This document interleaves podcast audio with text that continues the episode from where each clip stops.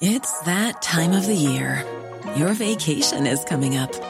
You can already hear the beach waves, feel the warm breeze, relax, and think about work. You really, really want it all to work out while you're away. Monday.com gives you and the team that peace of mind. When all work is on one platform and everyone's in sync, things just flow wherever you are. Tap the banner to go to Monday.com.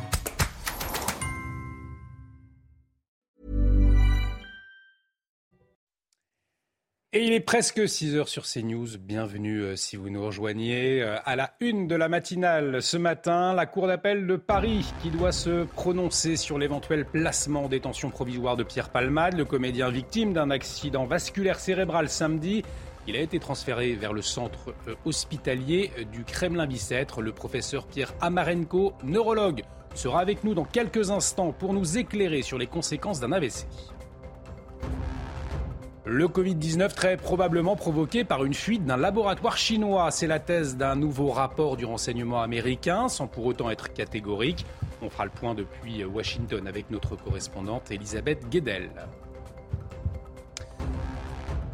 Armée de terre, armée de l'air, marine, l'exercice Orion a démarré ce samedi dans le sud de la France d'une ampleur inédite. Il doit préparer nos forces à un affrontement de haute intensité prévu de longue date, une résonance particulière en pleine guerre en Ukraine. Éclairage avec notre consultant défense, le général Bruno Clermont, en liaison avec nous ce matin. Et puis 100 milliards d'euros pour le train, c'est le plan annoncé par la Première ministre Elisabeth Borne, avec pour ambition notamment la construction de RER e pour les grandes villes. Mais comment financer un tel plan? Qui va payer? Les explications de Lomi Guillot dans la matinale. Et on démarre euh, donc avec Pierre Palmade qui devrait être fixé sur son sort en fin de matinée. À 11h30, la Cour d'appel de Paris doit décider si le comédien sera placé en détention provisoire ou pas, hein, Chana. Oui, une décision perturbée par l'état de santé de Pierre Palmade. Je rappelle qu'il a été victime d'un AVC euh, samedi dernier et a été transféré en urgence à l'hôpital euh, Kremlin-Bicêtre dans le Val-de-Marne. Et effectivement, on fera le point avec Mathilde Ibanez au courant de cette matinale. Mais avant, on va recevoir le professeur Pierre Amarenko. Il est neurologue auteur de Comment vaincre l'AVC aux éditions du Rocher. Professeur, bonjour. Euh, merci d'avoir accepté notre invitation pour nous éclairer euh, après cette information hein, concernant l'AVC de Pierre Palmade. Peut-être pour commencer, rappelez-nous, euh, un AVC, qu'est-ce que c'est? Quelles sont les différentes formes? Les différentes formes d'AVC euh, sont euh, premièrement l'AVC ischémique euh, qui concerne à peu près 80% des AVC, c'est-à-dire qu'une artère se bouche, une grosse artère en général du cerveau se bouche à cause d'un caillot euh, et euh, la façon de le traiter, c'est d'essayer de, retirer le caillot, soit par un médicament euh, que l'on appelle un thrombolytique, comme une sorte de desktop, si vous voulez, pour déboucher, soit de capturer le caillot au moyen d'un cathéter euh, que l'on met à l'intérieur de l'artère pour aller euh, donc euh, capturer le caillot, l'aspirer directement à son contact. Ça, c'est l'AVC ischémique, c'est 80% des AVC. Le deuxième type d'AVC, c'est l'hémorragie cérébrale, c'est-à-dire qu'une petite artère dans la profondeur du cerveau éclate et une poche de sang plus ou moins grosse se constitue. C'est l'AVC hémorragique, c'est l'hémorragie intracérébrale, environ 15% des AVC. Et le troisième euh, type d'AVC, c'est une hémorragie méningée, c'est-à-dire que euh, une artère à la surface du cerveau porte un petit anévrisme qui va éclater. L'anévrisme, c'est comme une poche appendue à la paroi de, l'artère. Cette poche éclate et euh, du sang se répand euh, autour du cerveau. On appelle ça l'hémorragie méningée, c'est environ 5% des cas. Alors, professeur, euh, comment est-ce qu'apparaît un AVC Puisqu'on connaît hein, l'hygiène de vie de, Pierre Palmade avec sa consommation de drogue, notamment de cocaïne, est-ce que cette consommation favorise les AVC alors euh, oui, la, cocaïne, euh, comme le cannabis d'ailleurs, comme le tabac, sont des facteurs de risque euh, d'AVC et la cocaïne est un facteur causal, c'est-à-dire que par différents mécanismes que sont l'augmentation importante de la pression artérielle, la cardiopathie qui est associée à la, cocaïne, à la prise de cocaïne, et aussi une action directe sur les vaisseaux du cerveau, une action vasoconstrictive c'est-à-dire que les vaisseaux se, se rétrécissent jusqu'à s'occlure, ce qui peut constituer Et puis, dans la cocaïne qui est vendue, il y a des des produits coupants, euh, plus ou moins, en quantité plus ou moins importante, plus ou moins toxiques, et qui sont en eux-mêmes euh, très vasoconstricteurs et donc contribuent également euh, à, l'effet délétère de la cocaïne. Le, pour Pierre Palmade, il y a aussi la, la consommation d'alcool. L'alcool, on sait que c'est un facteur de risque d'hémorragie cérébrale à haute quantité. et puis, il était dans une période de sevrage. C'est-à-dire qu'il euh, n'avait pas de consommation aiguë de cocaïne au moment de son AVC. Euh, c'est un AVC, l'arrêt justement d'une drogue ou d'alcool? Dans les euh, jours qui suivent l'arrêt? En principe, non. Euh, en principe, non. On, voit rarement ce, fait-là. Donc, euh, on peut se demander s'il n'y avait pas un autre facteur contributeur, comme par exemple une dépression profonde au moment de, euh, de, ce, de cet épisode, avec un stress énorme lié à la pression médiatique, la pression morale qui s'est abattue sur lui. Et cette pression morale a pu augmenter considérablement la pression artérielle et être à l'origine, par exemple, d'une petite hémorragie ou d'une grosse hémorragie. On ne sait pas en fait quel est son statut euh, cérébral. Euh, mais il peut aussi avoir un, AVC ischémique car il a eu un, accident de, voiture euh, important et un, choc tel que celui-là peut entraîner ce qu'on appelle une dissection de la carotide. Une dissection de la carotide peut donner quelques jours plus tard une embolie cérébrale. Et euh, cette embolie cérébrale peut donner un, AVC ischémique. Donc toutes les possibilités d'AVC euh, sont constituées chez lui. évidemment, sans connaître le dossier, on peut pas, on peut pas fixer évidemment une cause plutôt qu'une autre. Et ni d'ailleurs un pronostic. Et professeur, on a appris que les médecins de Pierre Palmade avaient dû enlever le bracelet électronique qu'il portait à la cheville. Pour, pour quelle raison? Eh bien, euh, pour une raison toute simple, c'est qu'on ne peut pas faire des examens complémentaires s'il y a un bracelet électronique. Par exemple, une IRM cérébrale est impossible à réaliser. Euh, car l'IRM c'est un aimant euh, et quand on rentre dans la pièce d'IRM cérébrale, pour tous ceux qui en ont qui, qui, ont eu une IRM cérébrale, ils savent qu'il faut enlever tout objet métallique car ça, ça viendrait se coller à l'aimant et euh, voilà, il faut, il faut enlever cet, appareil. Euh, voilà, mais c'est vrai que euh, enlever le, le, bracelet électronique euh, chez quelqu'un qui vient d'avoir un AVC avec un handicap euh, associé à cet AVC, c'est évidemment ça, ne, ça ne remet pas en cause le la surveillance. Euh, oui, effectivement, de, policiers sont, sont, à ses côtés. D'ailleurs, visiblement, avant de vous libérer, peut-être cette dernière question, quel est le suivi d'un patient qui vient de faire un, AVC euh, En d'autres termes, combien de temps reste-t-il en observation en règle générale? Bah, Tout dépend de la sévérité de l'AVC. Si l'AVC est très peu sévère, c'est-à-dire qu'il récupère en quelques heures ou quelques jours, euh, à ce moment-là, la surveillance bah, ne sera que de quelques heures ou quelques jours. Si euh, la récupération est, plus longue et elle peut durer euh, plusieurs jours, plusieurs semaines, voire plusieurs mois, euh, eh bien, il faudra surveiller le patient. Plus l'AVC est sévère, plus il peut y avoir de complications aiguës de l'AVC, comme une infection pulmonaire, comme euh, une embolie pulmonaire, comme euh, des douleurs articulaires, des arthrites, voilà. Donc tout, ces, toutes ces complications de la phase aiguë de l'AVC nécessitent une surveillance et une prise en charge qui peut augmenter le délai avec lequel le, le patient sortira de l'unité de soins intensifs Merci. l'unité d'AVC tout simplement. Merci beaucoup, euh, professeur Pierre Amarenko, pour votre euh, éclairage ce matin. Je le rappelle, vous êtes neurologue, auteur du Comment vaincre la VC aux éditions du Rocher. Alors justement, on va tout de suite rejoindre Mathilde Ibanez devant les urgences de l'hôpital de Bicêtre dans, dans le Val-de-Marne. Mathilde, qu'est-ce qu'on sait à cette heure de l'état de santé de Pierre Palmade? Eh bien écoutez, après son euh, accident vasculaire cérébral à l'hôpital Paul Brousse à Villejuif, Pierre Palmade a été transporté dans cet hôpital du Kremlin-Bicêtre, dans le service neurologie. Il aurait été même admis sous une fausse identité. Pour l'heure, son état eh bien, ne serait pas engagé. Il serait conscient mais affaibli. Le comédien de 54 ans s'est vu retirer son bracelet électronique pour être placé sous surveillance policière. Un bracelet électronique qu'il avait depuis son euh, euh, placement en détention euh, provisoire suite à son accident de voiture sous l'emprise de stupéfiants qui avait euh, grièvement blessé trois personnes en Seine-et-Marne. Le parquet de Melun qui avait euh, requis son placement en détention provisoire a fait appel de la décision d'assignation à résidence.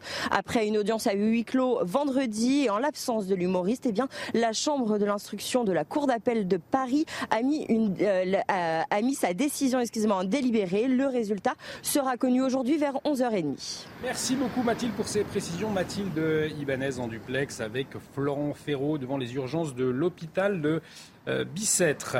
Euh, on va parler de la, pandémie de Covid-19 à présent, puisqu'elle pourrait être issue d'une fuite au sein d'un laboratoire chinois. C'est en tout cas, ce qu'affirme le ministère américain de l'énergie. Oui, on rejoint tout de suite notre correspondante à Washington, Elisabeth Guedel. Elisabeth, bonjour. Le ministère de l'énergie euh, relance le débat sur l'origine du virus?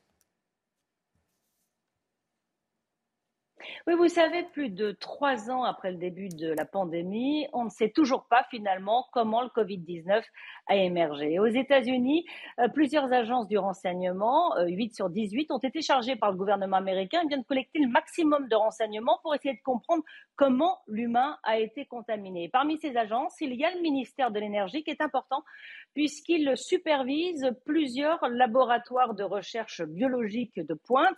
Et donc aujourd'hui, euh, ce ministère estime très probable que la pandémie, soit partie d'une fuite accidentelle, d'une erreur de manipulation au sein d'un laboratoire euh, chinois. Alors, ce n'est pas le ministère qui l'annonce, hein, ce sont des, médias américains, dont euh, le New York Times, euh, qui parlent de nouvelles informations détenues par ce ministère.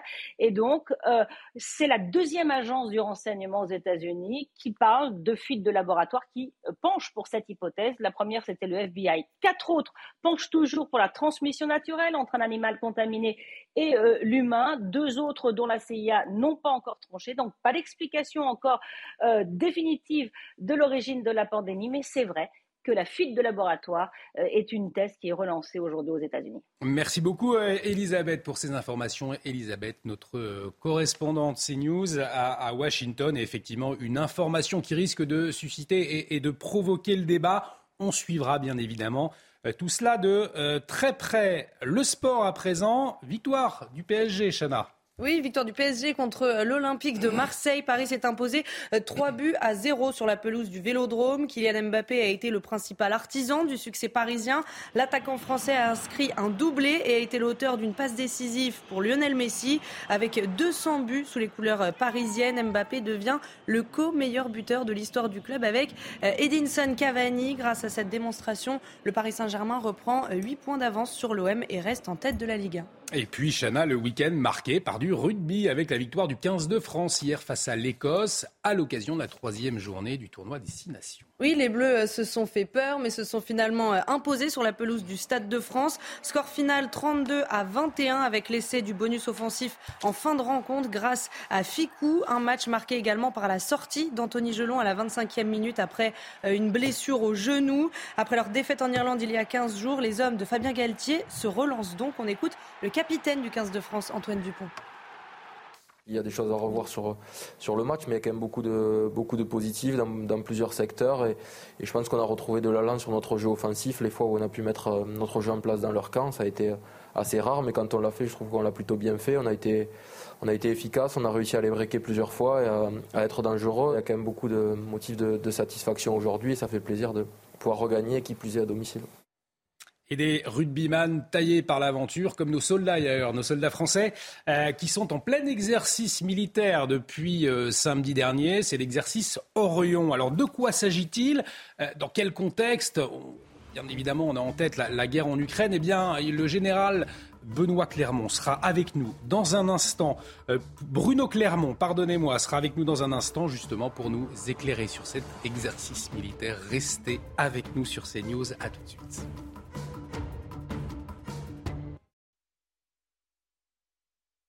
Bienvenue si vous nous rejoignez. Dans un instant, on va parler de cet exercice euh, militaire Orion. Il a débuté euh, samedi. Le général Benoît Clermont sera avec nous. Euh, Bruno Clermont, décidément, je n'y arriverai pas. Bruno Clermont sera avec nous dans un instant. Mais tout de suite, le rappel des titres. Et c'est avec vous, ma chère Chana. On commence avec cette information de la soirée. Le plus gros syndicat de médecins généralistes refuse la nouvelle convention médicale proposée par l'assurance maladie. La Sécu proposait aux généralistes d'augmenter le tarif de la consultation à 30 euros alors qu'ils demandent 50 euros depuis plusieurs mois. Les médecins ont jusqu'à demain pour trouver un accord, sinon la consultation sera fixée à 26,50 euros. L'église Saint-Ambroise de Paris, victime de vandalisme, ça s'est passé ce week-end. Le curé de la paroisse du 11e arrondissement, Père Pascal Nègre, a publié des photos sur son compte Twitter que vous voyez euh, sur votre écran. La porte de l'église a été forcée, fracturée et dégradée par, je cite, un ou des individus sans aucun respect pour ces lieux patrimoniaux sacrés et culturels. Et cette question, est-ce que la Chine envisage de fournir des armes à la Russie? C'est en tout cas la conviction du directeur de la CIA, William Burns, même si pour le moment les États-Unis ne disposent euh, d'aucune indication qu'une décision ait été prise ou que du matériel ait été livré. Selon le Wall Street Journal, il s'agirait notamment de drones et de munitions, une information démentie par Pékin. Et dans l'actualité également ce matin, Chana, l'exercice militaire Orion, il a débuté samedi et c'est un exercice inédit. Hein. 7000 soldats, armée de terre, marine, armée de l'air sont mobilisés dans le sud de la France. Oui, il se prépare actuellement à un conflit euh, de haute intensité. Alors cet exercice est prévu depuis longtemps, mais bien sûr, il résonne euh, particulièrement dans le contexte de la guerre en Ukraine. Sarah Fezari et Fabrice Elsner. Aux abords de Castres, ne soyez pas surpris, vous avez de fortes chances de croiser des convois militaires sur la route et une nuée de parachutes kaki dans le ciel. À l'assaut, et camouflés jusqu'au visage, les 7000 militaires de l'exercice Orion simulent une intervention contre un coriace ennemi fictif. Avant de tomber sur la nuit, on va essayer d'élargir au maximum le dispositif pour que ce qui nous est arrivé à nous n'arrive pas aux deuxième vague, c'est-à-dire maintenir une zone euh, sécurisée au maximum. Prévu depuis 2020, ces manœuvres prennent une signification plus grande encore après l'invasion de l'Ukraine par la Russie. Garantir à nos chefs et nos décideurs politiques que la France a toujours cette capacité en autonome euh, d'ouvrir une porte, d'ouvrir un théâtre pour aller y faire valoir ses intérêts. À l'aube, des centaines de soldats ont débarqué sur les côtes de l'Hérault entre Frontignan et Sète. Deux blessés, euh, un à l'abdomen, un jambe, nine line à venir. Avec des véhicules blindés amphibies, ils ont pris d'assaut le littoral et les plages pour repousser l'ennemi. Il y, a euh, eu des combats environ à 2 km euh, à l'est de cette position, euh, avec des éléments qui m'appartiennent. Et donc il y a eu deux blessés qu'on est en train de chercher à évacuer. Au printemps, une deuxième séquence de l'exercice Orion prévoit la simulation d'un affrontement aéroterrestre de haute intensité avec le déploiement de 12 000 militaires dans le nord-est de la France. Et pour en parler, notre consultant défense, le général Bruno Clermont, est avec nous ce matin. Mon général, bonjour. Alors, un exercice, on le voyait, militaire grandeur nature, une première hein, ces dernières années. Comment est-ce que ça va se dérouler? En quelques mots, quel est l'objectif surtout? Je pense que les Français vont être surpris euh, de voir des militaires français euh, euh, dans, les villes, dans les villages et dans les plages de France, alors qu'on a plutôt tendance à voir la guerre, on en a parlé en Ukraine. L'objectif, c'est que les armées françaises renouent avec des entraînements qu'elles avaient abandonnés depuis 30 ans, des, entraînements, à des guerres majeures, à des conflits de haute intensité dans lesquels la, supériorité de nos forces n'est pas acquise. Il faut donc entrer en force. Et là, dans cette phase de l'exercice, c'est ce qu'on appelle une entrée en premier dans un territoire contesté. Donc la zone est contestée par des forces qui simulent un ennemi. Et donc il va y avoir toute une série d'opérations qui sont euh, des opérations euh, navales, des opérations aériennes, euh, des opérations aéroportées, des, débarquements sur des plages qui simulent cette rentrée en premier qui, doit qui, une, qui est, une, capacité indispensable que nos forces doivent conserver dans le cadre d'une opération de haute intensité. Donc on a deux objectifs principaux. Le premier, c'est réapprendre les savoir-faire à la guerre de haute intensité. Et puis le deuxième, c'est aussi important parce que ça va permettre d'évaluer tous les manquements euh, de, l'armée française. Il y en a beaucoup parce qu'en fait, on n'a pas été, les lois de programmation n'ont pas visé cet objectif. Euh, afin de, mettre en œuvre une loi de programmation militaire, la, prochaine, qui va être votée cet été, qui répond à tous ces manquements euh, dont l'armée française en connaît déjà un grand nombre. Alors, mon général, on a bien sûr en tête le contexte géopolitique. Est-ce que euh, l'exercice, il a un lien avec ce qui se passe en Ukraine, avec la guerre en Ukraine Je pense que c'est important de le dire à ceux qui nous écoutent, et ça a été précisé dans votre reportage. Il n'y a pas de lien direct, et ceci pour deux raisons. La première raison, c'est que l'exercice a été décidé en 2020-2021, donc il y a une longue phase de planification, d'organisation. C'est pas simple d'envoyer 7000 hommes sur le terrain. Il faut prévenir les communes, prévenir les préfets. on ne fait pas ça euh, en cinq minutes. Et la deuxième raison, c'est que je pense que tout le monde a compris, mais s'ils n'ont pas compris, on va le rappeler, parce que c'est un des messages principaux qu'envoie euh, le président de la République. La France n'est pas en guerre contre la Russie. Nous aidons les Ukrainiens à se défendre contre l'invasion des Russes, nous ne sommes pas en guerre contre la Russie. Alors évidemment, euh, euh, se réentraîner à des guerres de haute intensité dans ce contexte, ça peut être inquiétant, mais la France doit être prête à, toute opportunité, et c'est bien le but de cet exercice. Cette dernière question, mon général. Le chef d'état-major des armées, Thierry Burkhardt, s'est exprimé ce week-end. Il appelle notamment à produire des munitions euh, à, moindre coût. ma question, la France, est-ce qu'elle est prête à s'engager aujourd'hui dans un conflit majeur, selon vous? La, réponse, enfin sans embâche, et puis c'est pas d'ailleurs une insulte aux armées françaises, la réponse est non. Euh, d'abord parce que cet exercice, par exemple, nous montre qu'il faut qu'on réapprenne, réapprenne les savoir-faire de la guerre. Savoir-faire qu'on a oublié parce qu'on a mené des opérations qui étaient des opérations difficiles, mais pas des opérations d'authenticité dans lesquelles il y avait euh, de la perte, beaucoup de pertes de matériel et d'hommes. Donc réapprendre le savoir-faire. Puis le deuxième, c'est qu'on sait très bien qu'il nous manque des capacités. Euh, ces capacités, elles ont été identifiées pendant à l'occasion de la guerre en Ukraine, et je vais vous en citer trois. la défense solaire, pour laquelle on n'a pas assez de moyens, les drones, on n'a évidemment pas assez de drones et de munitions rôdeuses. Et puis tout ce qui va être euh, les moyens de frappe dans la profondeur, on voit que cette guerre nécessite d'aller frapper le deuxième échelon, donc il faut beaucoup plus de capacité. Donc euh, cet exercice euh, permet également de mettre en, évidence ces manquements. Et donc dans un même temps, c'était le message du chef d'état-major des armées, la façon de les satisfaire le mieux possible, pas des, industriels. Et pour les satisfaire, il faut urgemment des commandes. Et quand les industriels auront des commandes, ils sauront s'organiser pour produire les matériels dont l'armée française a besoin.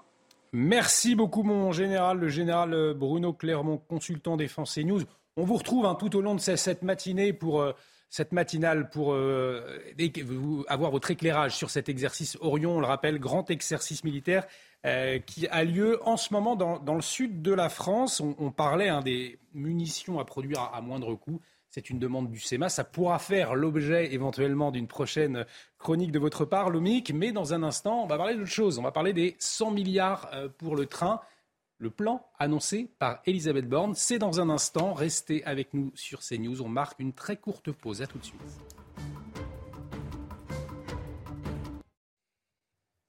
Et de retour sur le plateau de la matinale, bienvenue si vous nous rejoignez, il est presque 6h30, on va parler économie tout de suite puisque vendredi dernier, Elisabeth Borne a annoncé un plan euh, d'investissement de 100 milliards d'ici 2040 pour renforcer, pour développer les infrastructures ferroviaires du pays avec notamment la création de RER e dans 10 grandes métropoles. Mon cher Lomi Guillot, 100 milliards, d'où est-ce qu'ils vont sortir? Alors déjà, Olivier, petite parenthèse, mais vous savez, quand on fait un cadeau euh, en commun, ça arrive toujours. Hein. Il y a toujours quelqu'un qui met moins que les autres, mais qui fait comme si c'était lui qui avait fait le cadeau. on l'a tous vécu. Et eh ben là, c'est la même chose. C'est la même chose avec euh, Elisabeth Borne. Elle, elle annonce un plan à 100 milliards d'euros, sauf qu'elle va seulement mettre un quart de la somme. Le reste, 75 milliards quand même, ne sera pas financé par l'État, mais par l'Europe et les régions. Mais vous avez raison, en pleine période de restrictions budgétaires où on est euh, soi-disant à l'euro près, on se demande d'où l'État va sortir ces 25 milliards, ce qui représente deux fois le déficit estimé du système de retraite. Premier élément de réponse, en réalité, ces dépenses sont déjà en partie prévues, au moins 20 milliards inscrits au budget de l'État. En effet, l'État contribue déjà énormément euh, à l'entretien et à la modernisation des différentes voies ferrées plusieurs milliards par an et l'État a déjà prévu d'augmenter sa participation pour améliorer l'état de nos voies ferrées. Si je vous ai bien compris, il manque donc le mix 5 milliards. Oui, l'État a prévu 20, il en annonce 25. Pour les trouver, on ne sait pas trop où on va aller les chercher, c'est encore un peu flou. Plusieurs pistes sont annoncées. Déjà, l'État pourrait finalement renoncer à certains projets de rocade, de contournement de grandes villes, en clair, hein, laisser tomber des périphes pour construire des lignes de chemin de fer. Et puis, autre piste envisagée par Elisabeth Borne, taxer les émetteurs de gaz à effet de serre, en clair, aller piocher dans la caisse des aéroports, des compagnies aériennes et surtout des sociétés, des sociétés d'autoroutes qui font pour leur, avec leurs concessions de larges bénéfices. Et côté Europe et région, est-ce qu'on est prêt à, débourser 75 milliards? Alors encore, c'est très très flou. Pour l'Europe, ça pourrait être 20% du plan, soit environ 20 milliards. Il reste 55 à faire financer par les régions. Pour ça, certaines régions ont déjà dit qu'elles allaient devoir euh, lancer de nouvelles taxes pour euh, financer ce plan. Les régions Occitanie et Nouvelle-Aquitaine envisagent ainsi d'augmenter la taxe de séjour pour financer le train, en clair faire payer les touristes qui vont bénéficier de ces nouvelles liaisons. Et puis reste un dernier acteur à solliciter, la SNCF qui devra elle aussi mettre la main au portefeuille. Elle a certes enregistré un bénéfice record de 2,4 milliards d'euros en 2022, mais pas sûr que ça suffise à financer ce cadeau voulu par Elisabeth Borne. Et on suivra tout ça de, très près. Merci mon, cher Lomic pour toutes ces euh, précisions. Allez, quel temps va-t-il faire euh, aujourd'hui? Eh bien la réponse tout de suite avec la météo. La météo avec Groupe Verlaine. Installation photovoltaïque pour réduire vos factures d'électricité. Groupe Verlaine, connectons nos énergies. Alors ma chère Claire, euh, le retour de la pluie hein, dans le sud-ouest, on peut dire que c'est une bonne nouvelle en cette période de sécheresse. Exactement, que ce soit le sud-ouest, le sud-est, la, Méditerranée, en général. Euh, là, en effet, ça sera plutôt une bonne nouvelle, mais ça ne suffira pas à combler le manque de sécheresse. En attendant, eh bien, la France est coupée en deux. Davantage anticyclonique en direction de la moitié nord, avec en prime d'un très généreux soleil hein, pour le lever du jour, mais toujours ce vent sensible en rafale jusqu'à 50 voire 60 km heure et un temps toujours perturbé en direction du sud, avec de la pluie, mais là, la neige qui pourrait d'ailleurs déborder en pleine. On n'est pas à l'abri de quelques centimètres, en tout cas un petit blanchiment des sols, mais qui ne va pas tarder, puisque vous allez voir que dans l'après-midi, euh, cette neige, elle va quand même fondre. Les conditions vont redevenir un petit peu plus ensoleillées, euh, surtout donc de la Franche-Comté. Là encore, vers le sud-ouest, ça restera très gris en Méditerranée, mais comme je vous le disais, les pluies vont faiblir au fil des heures. Ça restera très ensoleillé en direction de la moitié nord, mais toujours accompagné de ce vent et cette bise. Elle va apporter un ressenti glacial au lever du jour, puisque les températures sont assez piquantes, sont assez mordantes au réveil, jusqu'à moins 5 degrés pour les régions centrales. Donc avec le vent, eh bien, on pourrait ressentir davantage. Donc surtout, couvrez-vous bien. Cela va de soi. 6 degrés euh, pour la Riviera française, que ce soit à Nice ou encore pour Bastia. L'après-midi, des températures qui ont tendance à repartir à la hausse par rapport à la veille. Ça se traduit par 7 degrés pour les rues de la capitale, 7 degrés à Strasbourg, également à Bordeaux, 4 degrés euh, pour, les régions centrales, 15 degrés euh, pour la Corse. Vous avez regardé la météo avec Groupe Verlaine. Isolation thermique par l'extérieur avec aide de l'État. Groupe Verlaine, connectons nos énergies. Claire Delorme qu'on va retrouver euh, tout à l'heure, puisque la sécheresse est au cœur des préoccupations cet hiver. Plus de détails dans un instant, mais avant, le rappel des titres avec vous, Chana. L'émotion qui reste toujours euh, très vive à Saint-Jean-de-Luz, cinq jours après la mort d'une professeure d'espagnol poignardée par un élève. Un terrible drame qui a bouleversé toute la France. Devant l'établissement, des touristes ont tenu à rendre hommage à Agnès Lassalle. On le verra. La Cour d'appel de Paris doit se prononcer ce matin sur l'éventuel placement en détention provisoire de Pierre Palmade, le comédien victime d'un accident vasculaire cérébral samedi. Pierre Palmade visé par trois enquêtes homicide involontaire suite à l'accident, consommation et détention de stupéfiants, mais aussi détention d'images pédopornographiques. On fait le point dans la matinale. La France promet une aide d'un million d'euros aux athlètes ukrainiens pour les JO 2024, une initiative qui fait réagir notamment les athlètes français qui ont du mal à boucler leur fin de mois. Nous avons recueilli un témoignage. Et puis les puristes des aventures de 007 pourraient bien grincer des dents. Les romans de James Bond de Ian Fleming, réécrits pour en supprimer les références raciales, l'éditeur a fait relire des euh, relecteurs et consultants culturels pour ne pas choquer le lectorat moderne. Une polémique qui fait écho à la suppression de passage des livres pour enfants de Roald Dahl. On en parle dans un instant. Et puis, euh, si vous souhaitez déménager, eh bien, optez pour Angers ou Guétari, une ville et un village en tête des communes où il fait bon vivre en France. C'est ce que révèle le palmarès du JDD publié hier. Et on le disait donc, Chana, cinq jours après le drame, l'émotion est toujours vive à Saint-Jean-de-Luz. L'élève qui, mortellement poignardé, qui a mortellement poignardé sa professeure d'espagnol est en détention, provisoire depuis vendredi dernier après sa mise en examen. Oui, sur place, les riverains, mais aussi les touristes sont très émus. Certains se rendent directement devant l'établissement pour rendre un dernier hommage à la victime Agnès Lassalle, Régine Delfour et Jérôme Rampon. Angela nous confie avoir parcouru 40 km avec sa fille pour être ici, devant les grilles de Saint-Thomas d'Aquin. Un recueillement nécessaire pour Elena, qui travaille également en milieu scolaire. J'ai besoin de venir voir. Euh, c'est difficile. C'est triste. C'est triste aussi pour les parents, pour et pour les parents aussi d'élèves qui fait ça. On est venu pour euh, regarder euh, les fleurs et on fait une petite prière pour elle. Véronique, ancienne enseignante originaire des Landes, ne cache pas sa colère. Si tous les professeurs qui mettent une mauvaise note ont un risque de se faire tuer, euh, là c'est trop grave. Je veux dire, euh, jusqu'où on peut aller, jusqu'où peut aller l'autorité du professeur? Pour Laurent, de passage à Saint-Jean-de-Luz, seule une sécurité renforcée dans les établissements scolaires pourrait éviter ce genre de drame que je trouve étonnant, c'est qu'il n'y ait pas de contrôle euh, au niveau de, l'école euh, sur ce que les élèves peuvent amener dans leur, dans leur cartable. Donc euh, il faudra peut-être arriver effectivement à mettre des portiques de sécurité. alors pas aussi sophistiqués peut-être que dans les aéroports, mais je pense que c'est nécessaire à l'avenir. Tous attendent de pouvoir rendre un dernier hommage à Agnès Lassalle lors de ses obsèques. Et on retrouvera Régine Delfour sur place dans la matinale ce matin. À la une de l'actualité également, Pierre Palmade qui devrait être fixé sur son sort. Ce sera en fin de matinée. À 11h30, la Cour d'appel de Paris doit décider si le comédien sera placé en, détention provisoire ou pas, Oui, une décision perturbée par l'état de santé de Pierre Palmade. Je rappelle que le comédien a fait un AVC euh, samedi dernier, a été transféré en urgence à l'hôpital euh, Kremlin-Bicêtre dans le Val-de-Marne. Alors justement, Mathilde Couvillère-Flornois nous a rejoint. Bonjour Mathilde. Pierre Palmade, on le rappelle, qui est actuellement visé par trois enquêtes. Hein, c'est bien cela? Oui, c'est ça. Trois enquêtes sont effectivement en cours. La première est celle pour homicide et blessures involontaires. Elle a été confiée à la police de Melun sous la direction d'un juge d'instruction. L'accident avait fait trois blessés graves, dont une femme enceinte de six mois. Son bébé n'a pas survécu. L'enquête doit maintenant révéler quelles seront les séquelles des blessés pour définir les chefs d'accusation. Et une expertise plus poussée doit être faite sur l'enfant à naître pour savoir s'il avait respiré ou non. C'est cette enquête qui pourrait amener Pierre Palmade en prison aujourd'hui. La seconde enquête concernait l'acquisition et la détention de stupéfiants. Elle a été confiée à la brigade de recherche de gendarmerie de Fontainebleau. L'humoriste était sous l'emprise de la cocaïne lors de l'accident. Une perquisition avait été effectuée à son domicile le surlendemain. Depuis, peu d'informations sont sorties. Enfin, la dernière enquête, devenue une information judiciaire ce week-end, concerne la détention et diffusion de fichiers pédopornographiques et la consultation habituelle de ces sites. L'enquête a été confiée à la brigade de protection des mineurs de la police judiciaire de Paris et elle est pilotée aussi par un juge d'instruction. Deux personnes ont été mises en garde à vue, dont une mise en examen samedi pour diffusion et détention d'images pédopornographiques.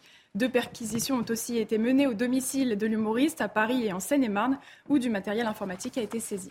Merci euh, beaucoup Mathilde pour ces euh, précisions. Et on le rappelle, ce sera 11h30 donc que la Cour d'appel de Paris doit décider si le comédien sera placé en détention euh, provisoire ou pas. Toujours dans l'actualité, la réforme des retraites. La réforme des retraites qui arrive au Sénat, hein, Chana. Oui, les débats vont débuter demain au Palais du Luxembourg dans une ambiance beaucoup plus calme qu'à l'Assemblée. Alors Gauthier Lebret est là pour nous en parler, mon cher Gauthier. il y a un point commun entre le Sénat et l'Assemblée, les républicains qui demandent toujours plus de concessions hein, au gouvernement. Oui, alors effectivement, le texte arrive demain en, commission où les débats vont commencer, puis les débats commenceront dans l'hémicycle jeudi. Et effectivement, point commun entre euh, le Sénat et l'Assemblée, les républicains qui demandent toujours plus euh, au gouvernement, à commencer donc par le patron des sénateurs euh, les républicains, Bruno Retailleau. Première demande, une mesure en faveur des mères de famille, une mesure que certains jugeront nataliste, avec donc une surcote de 5% pour augmenter les pensions des mères de famille, ou bien un départ anticipé à 63 ans. Bruno Retailleau veut qu'on laisse le choix aux mères de famille. Et Olivier Dussopt, le ministre du Travail, a d'ores et déjà euh, dit oui. Ensuite, les sénateurs LR veulent accélérer la fin des régimes spéciaux. L'idée du gouvernement, c'était la fameuse clause grand-père pour que ça concerne eh bien, que les nouveaux entrants. Eh bien là, les sénateurs veulent que ça concerne ceux qui sont déjà en train euh, de euh, travailler. Alors par contre, les sénateurs ne se sont pas exprimés sur leur propre régime autonome, leur propre régime spécial. Là, ils sont plus frileux pour le voir supprimé. Et puis enfin, Bruno Retailleau est attaché à l'équilibre budgétaire de cette réforme, équilibre budgétaire qui est tombé suite aux concessions faites aux républicains, encore eux, euh, sur les carrières longues. C'est la fameuse différence et les divergences entre les sénateurs LR et les députés, euh, les républicains. Alors effectivement, les débats seront beaucoup plus calmes, ça euh, c'est certain. C'est l'habitude et les us et coutumes du palais du Luxembourg. Et puis, il n'y a pas d'insoumis, il n'y a pas de, de sénateurs du Rassemblement national. Et le patron des sénateurs PS a promis que l'article 7 serait étudié au Sénat, contrairement à l'Assemblée, sans obstruction. Article 7 qui prévoit de décaler l'âge légal de 62 à 64 ans. Merci beaucoup Gauthier, c'était très clair comme d'habitude. Vous parliez de débats plus calmes en perspective euh, au Sénat. Eh bien, effectivement, puisqu'à l'Assemblée nationale, c'était très houleux, euh, est-ce que Certains députés, on se pose la question, débattent dans l'hémicycle sous l'emprise de l'alcool? Euh, selon le journal du dimanche, eh la question d'une suralcoolisation au sein du Palais Bourbon a été le sujet d'une réunion, c'est le 8 février dernier, une interdiction totale de consommation d'alcool à la buvette de l'hémicycle après 21h30 a même été évoquée, Chana, par le député Rassemblement national Sébastien Chenu, qui sera l'invité d'ailleurs de Laurence Ferrari. Et comme tous les matins, on vous consulte, on vous donne la parole dans la matinale et ce matin, on vous pose cette question. Est-ce que l'Assemblée nationale doit instaurer une réglementation liée à la consommation d'alcool? Écoutez vos réponses, c'est votre avis. Boire de l'alcool pendant que tu as des décisions à prendre, ou euh, après, ou pendant une pause ou autre, je trouve que c'est pas normal. Tiens un devoir d'exemplarité, donc c'est un peu gênant. Ils ont des gros horaires aussi, donc c'est assez partagé pour moi. Je ne conçois pas que les députés aillent voter des lois euh, fortement imbibées. Enfin, ça me, ça me semble euh, inconcevable. Ils devraient voir, mais avec une modération. Ils doivent donner de l'exemple en tant que représentants de la nation. Et Gauthier Lebret, dans un instant, nous donnera plus d'informations euh, concernant ces alcoolisations à l'Assemblée nationale. C'est vrai que ça, interpelle. La question sera aussi certainement posée par Laurence Ferrari à Sébastien euh, Chenu, le vice-président du Rassemblement national, l'invité de Laurence Ferrari à 8h15. Euh, cette actualité à présent, la France va aider les athlètes ukrainiens pour les JO 2024. La ministre des Sports, Amélie Oudéa-Castera, a annoncé qu'un million d'euros seraient débloqués. Une annonce qui fait beaucoup réagir, notamment euh, chez les athlètes français qui ont du mal à boucler euh, leur fin de mois. Certains sont même contraints de lancer des cagnottes pour se faire aider dans leur préparation aux Jeux. Témoignage recueilli par Maureen Vidal. C'est un message qui n'est pas passé inaperçu sur les réseaux sociaux. Beaucoup d'athlètes français font des appels aux dons pour préparer les JO 2024, vivent avec le RSA ou enchaînent plus de 20 heures d'entraînement hebdomadaire, n'ont pas de retraite, doivent bénévolement faire des activités pour le grand public, vivent le sport. Cet athlète olympique dénonce les difficultés de certains sportifs français, contraints de créer des cagnottes pour financer leur préparation aux Jeux olympiques. C'est une bonne nouvelle qu'on ait des budgets pour euh, le sport français, qu'on est aussi, euh, on est en plein débat sur les retraites. Il y a un gros sujet sur les retraites des sportifs de haut niveau, et donc euh, c'était aussi l'occasion de dire, bah, vu que les caisses ne sont pas vides, eh bien profitons-en pour parler aussi des problématiques que, que rencontrent les sportifs français qui préparent les Jeux olympiques et paralympiques de 2024. Elle souligne toutefois la solidarité nécessaire avec le peuple ukrainien. La solidarité internationale à l'échelle du, monde olympique a toujours existé et c'est une bonne nouvelle en tout cas que, la France s'inscrive hein, dans, cette, dans cette solidarité. En France, les sportifs olympiques peuvent toucher les aides de la part de leur fédération, mais la plupart du temps, ils comptent sur leurs sponsors pour financer leur préparation aux Jeux olympiques. Avis à présent aux, fans de James Bond, puisque l'œuvre de Ian Fleming a été réécrite, Chana. Oui, après un examen de relecteur, des références jugées offensantes ont été euh, supprimées des versions rééditées. Une annonce qui intervient quelques jours seulement après la polémique sur la réécriture de certains passages des livres pour enfants de Roald Dahl. Michael Dos Santos. James Bond a trouvé plus fort que lui en la personne des Sensitivity Readers. Ces relecteurs, qui traquent les mots jugés choquants pour notre époque, ont censuré plusieurs passages des aventures de l'espion britannique. Fini le mot nègre et autres références à caractère raciste sur les Africains et Afro-Américains des années 50 et 60. Désormais, les lecteurs de l'œuvre de Ian Fleming liront le barman au lieu du barman noir. Dans le livre Vivre et laisser mourir, certains passages ont plus largement été coupés, comme quand James Bond entre dans un club de striptease du quartier d'Harlem à New York. Bond pouvait entendre le public haleter et grogner comme des porcs devant l'abreuvoir. Il sentait ses propres mains empoigner la nappe. Un passage qui est devenu dans l'édition 2023. Bond pouvait sentir la tension électrique dans la pièce. Étrangement, les références à la communauté asiatique, au viol ou encore à l'homosexualité ont été maintenues. Un choix visiblement assumé par l'éditeur. Nous avons examiné différents mots ratios dans les livres et avons fait le choix d'en supprimer une partie ou de les remplacer par des termes équivalents et mieux acceptés de nos jours. Cette polémique surgit quelques jours après la réécriture des passages du livre Charlie et la chocolaterie. Le Premier ministre britannique Richie Sunak et d'autres hommes politiques du pays s'en étaient d'ailleurs inquiétés.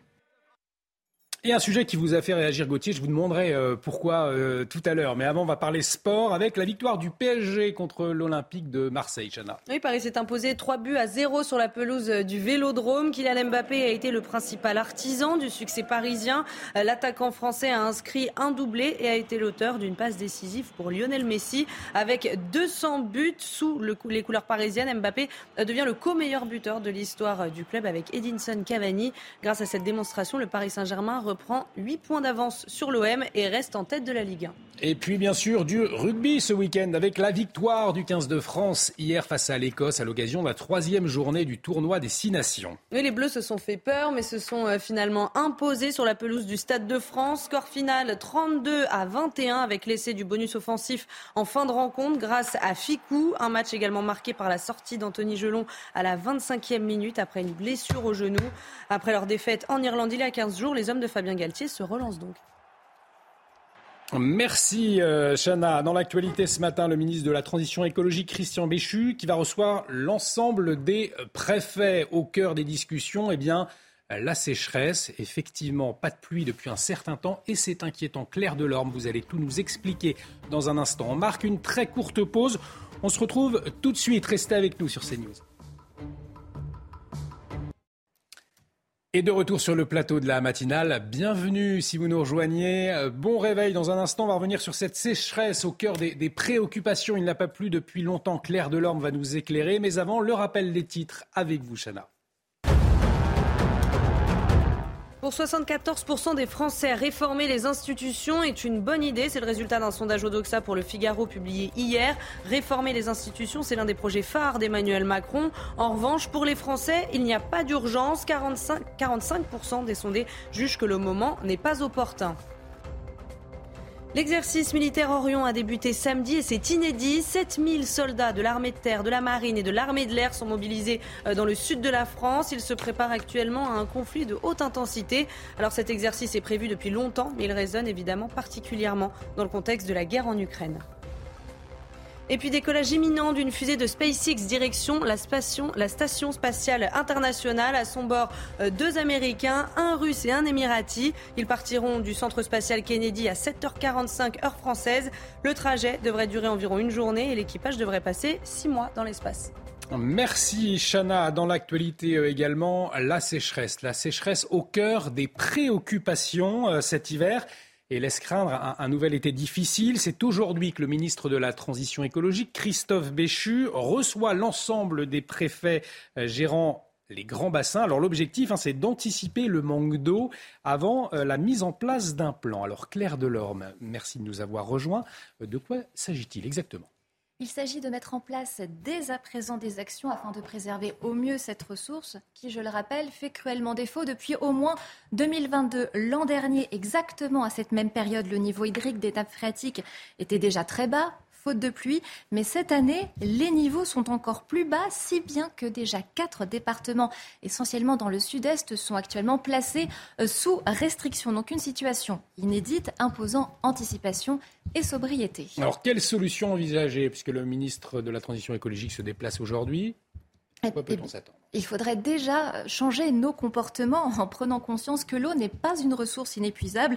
Nous devons également donc diminuer nos usages dans tous les secteurs et trouver des alternatives en faisant appel à des innovations. Donc justement, un grand plan d'eau sera présenté courant mars par le ministre de, l'écologie Christophe Béchu, mais également par la première ministre Elisabeth Borne en revoyant, en revoyant donc la gestion de l'eau point par point de l'échelle nationale à local. Et est-ce que cet été, on doit se préparer au pire avec de nouveaux incendies comme on l'a connu l'été dernier Là, j'ai envie de vous répondre. L'expérience, voilà le maître en toute chose. Les conditions étant à peu près identiques, voire pires donc que l'an dernier sur le déficit hydrique, l'anticipation est la clé majeure de la prévention, avec notamment un travail de débroussaille des forêts, mais aussi la sensibilisation sur les gestes et bonnes pratiques à adopter, sachant que 95% eh bien, des, des incendies cet été dernier ont été causés, en tout cas sont d'origine humaine, par négligence. Merci beaucoup euh, Claire. On vous retrouve dans un instant pour savoir justement si on doit s'attendre à avoir de la pluie ou pas. Bonne nouvelle. Euh, on reviendra également dans un instant avec vous, euh, Gauthier, sur cet article du GDD. Il a fait beaucoup de bruit dans la oui, classe. Il pleut aussi à l'Assemblée, mais c'est pas de la pluie, c'est de l'alcool. Simplement, il n'y a pas, de problème de sécheresse. Hein. Voilà, pas de problème de sécheresse. Vous nous dites tout. Pas la buvette. Vous nous dites tout dans un instant. Restez avec nous. On marque une très courte pause. À tout de suite sur CNews.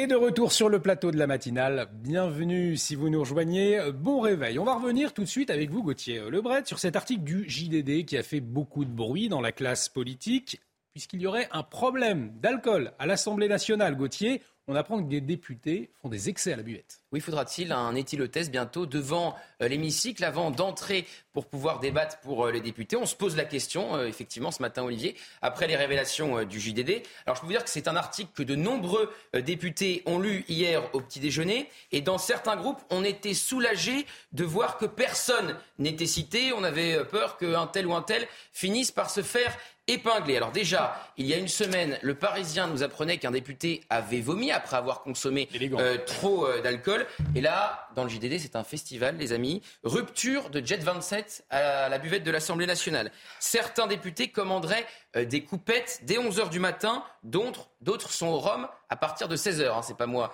qui le dis, c'est une députée Renaissance dans les colonnes du JDD. Une députée, un député se serait fait ramasser par les serveurs de la buvette tellement il était mal. Dans la buvette et dans les jardins, c'était alcool à gogo jusqu'à 3 heures du matin. C'est une nouvelle fois une source du JDD. Alors faut-il interdire l'alcool à l'Assemblée? On est en droit de se poser la question. Écoutez la réponse du député Renaissance que nous avons interviewé hier, Louis Marguerite. Je partage totalement l'idée que, euh, faut qu'on agisse dignement dans nos fonctions. Et donc, euh, j'en appelle vraiment à ce que euh, chacun de nos collègues, les uns les autres, eh on puisse, euh, euh, malgré les colères, malgré les passions, malgré les convictions qui peuvent être très fortes, et on peut s'opposer très fortement à certaines idées, à certaines thèses que les uns et les autres nous portons, euh, mais il faut le faire toujours avec dignité et avec, et avec une forme d'honneur pour les Français que nous représentons. Alors Gauthier, quel groupe se comporte le moins bien? Est-ce qu'on a une idée? On le sait ou pas? Alors, hier, nous avons passé plusieurs coups de fil pour cette matinale et nous avons contacté ah. plusieurs euh, députés, et notamment un député Renaissance qui a refusé de nous répondre face caméra, mais qui nous a confié que le problème, c'était principalement euh, les insoumis. Et la dernière rumeur à l'Assemblée, dans les couloirs de l'Assemblée, c'est que ce fameux député qui aurait vomi après avoir consommé trop d'alcool serait un insoumis, l'intéressé dément anonymement dans les colonnes du JDD. Gauthier, euh, ces abus, ça ne date pas d'hier finalement. Oui, alors c'est ce que dit effectivement un député au JDD qui en est à son septième mandat. Il n'y a pas beaucoup de députés hmm. qui en sont à leur septième mandat. C'est facile de trouver son identité. Je ne la révèle pas évidemment. Alors il dit que ça a toujours existé. Un autre confie qu'il a vu même des députés devenir alcooliques.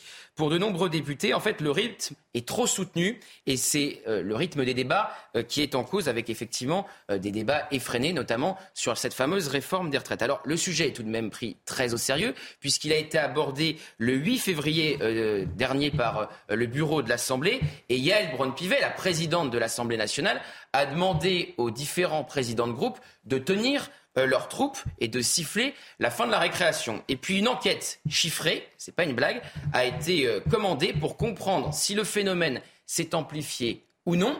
Le vice-président de l'Assemblée euh, nationale, Sébastien euh, Chenu, a proposé, sur le ton de l'humour, mais faut-il le faire ou non, d'interdire la consommation d'alcool à partir de 21h30. Mais si on lit bien le JDD, on a bien compris que ça commençait bien avant 21h30. Effectivement, euh, à 11h au Rhum, pas facile. Hein. en tout cas, Sébastien Chenu, vice-président RN de l'Assemblée nationale, sera l'invité de Laurence Ferrari à 8h15. Laurence Ferrari qui certainement évoquera le sujet euh, avec lui, allez, euh, tout de suite, quel temps va-t-il faire aujourd'hui C'est la météo.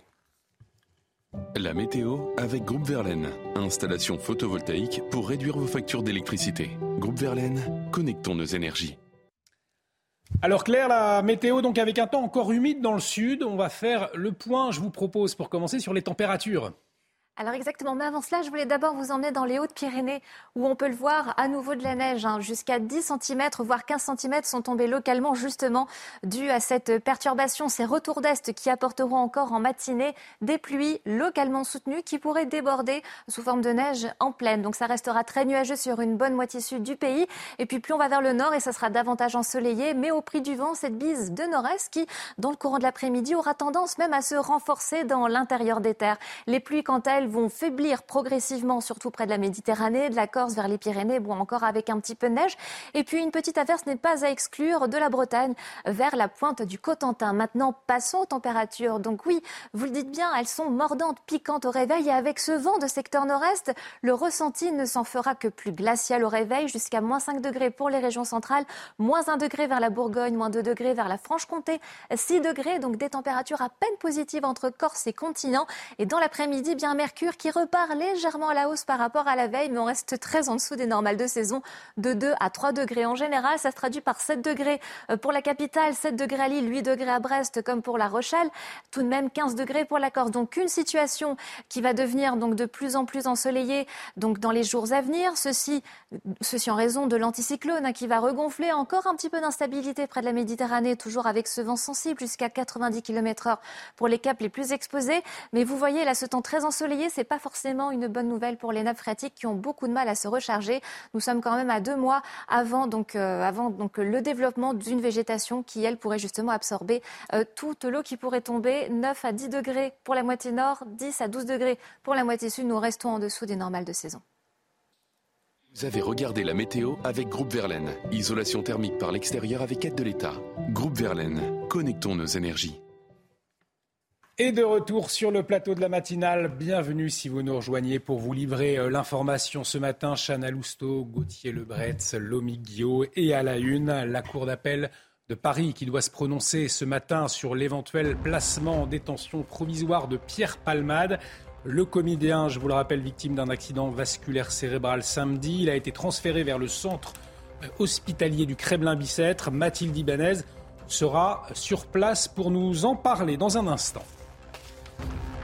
Armée de terre, armée de l'air, marine, l'exercice Orion a démarré ce samedi dans le sud de la France d'une ampleur inédite. Il doit préparer nos forces à un affrontement de haute intensité. Prévu de longue date une résonance particulière en pleine guerre en Ukraine. Éclairage avec notre consultant euh, défense, le général Clermont, dans un instant. Et puis c'est la voiture préférée des Français. Près d'un véhicule sur deux vendu est un SUV, mais ça ne plaît pas aux écologistes. Alors pourquoi Pierre Chasseret sera avec nous pour nous en parler dans un instant. Et je vous le disais, donc Pierre Palmade devrait être fixé sur son sort en fin de matinée à 11h30. La Cour d'appel de Paris doit décider si le comédien sera placé en détention provisoire ou pas, Chana. Une décision perturbée par l'état de santé de Pierre Palmade. Je rappelle que samedi dernier, il a été victime euh, d'un AVC et a été transféré en urgence à l'hôpital Kremlin-Bicêtre dans le Val-de-Marne. Et justement, on rejoint Mathilde Ibanez sur place. Bonjour Mathilde, dites-nous, que sait-on de l'état de santé de Pierre Palmade ce matin?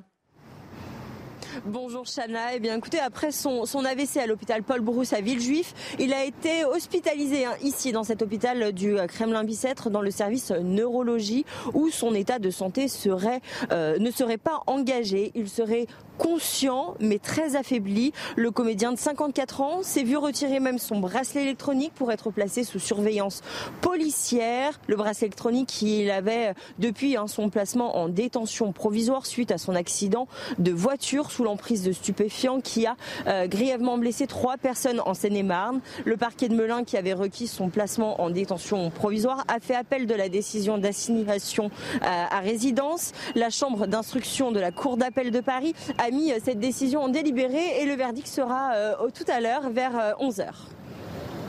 Euh, Mathilde pour toutes ces précisions. Mathilde Ibanez avec Florent Ferraud, donc devant l'hôpital Kremlin Bicêtre dans le Val-de-Marne. Et puis toujours à propos de Pierre Palmade, le professeur Pierre Amarenko, neurologue, auteur de Comment vaincre l'AVC, était notre invité à 6 heures. Et selon lui, eh bien, la consommation d'alcool, la consommation de cocaïne peut générer un AVC. Écoutez-le.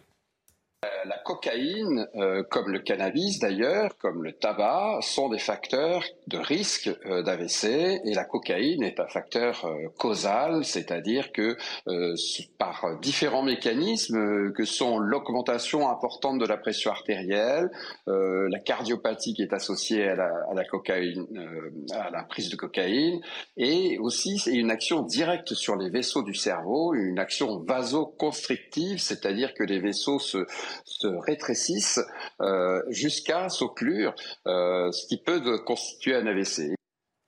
Et la Cour d'appel de Paris, donc, qui doit euh, décider si le comédien sera placé en détention provisoire ou pas, ce sera à 11h30. Dans l'actualité également, l'exercice militaire Orion. Il a débuté samedi et c'est inédit. 7000 soldats de l'armée de terre, de la marine, de l'armée de l'air euh, sont mobilisés. Euh, et c'est dans le sud de la France que ça se passe, hein, Chana. Oui, il se prépare actuellement à un conflit de haute intensité. Alors cet exercice est prévu depuis longtemps, mais bien sûr, il résonne euh, particulièrement dans le contexte de la guerre en Ukraine. Effectivement, et on va en parler avec le général Bruno Clermont, consultant défense CNews, qui est en liaison avec nous ce matin. Mon général, rebonjour. On le disait, un exercice militaire grandeur nature une première ces dernières années. pour commencer, comment est-ce que ça va se dérouler? Dites-nous quel est l'objectif.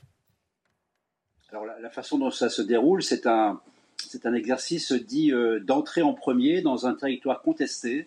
Ça veut dire que les forces françaises vont euh, euh, se projeter, être envoyées dans un territoire à la demande d'un pays ami pour contrer une force avec une opposition sévère. Donc c'est, ce qui est important, c'est de bien voir cette capacité de projection, mais également cette capacité de, d'entrer en premier, c'est-à-dire de, pouvoir mener une bataille navale, puisqu'il y a plusieurs scénarios dans le scénario, une bataille navale, une bataille aérienne pour obtenir la supériorité aérienne. On, va le voir également un débarquement, c'est les images que l'on voit avec euh, des, des, engins qui sont débarqués par la marine et qui vont donc euh, rentrer à l'intérieur du pays. Et puis également, on a vu quelque chose d'impressionnant. Euh, c'est une opération aéroportée puisque 600 parachutistes ont été largués dans la région de Castres par une dizaine d'avions de transport de l'armée de l'air française. Donc l'objectif, il est, il est double en fait de l'exercice.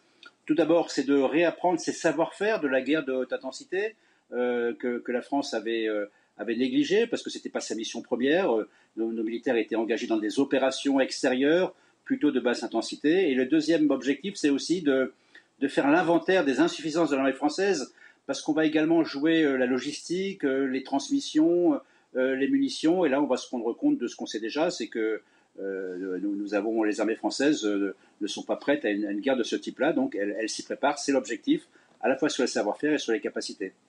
Général, on pourrait penser que la, Russie observe ce qui se passe en, ce moment en France. Néanmoins, est-ce que l'exercice, il, a un lien ou pas avec euh, ce qui se passe en Ukraine, avec la guerre en Ukraine?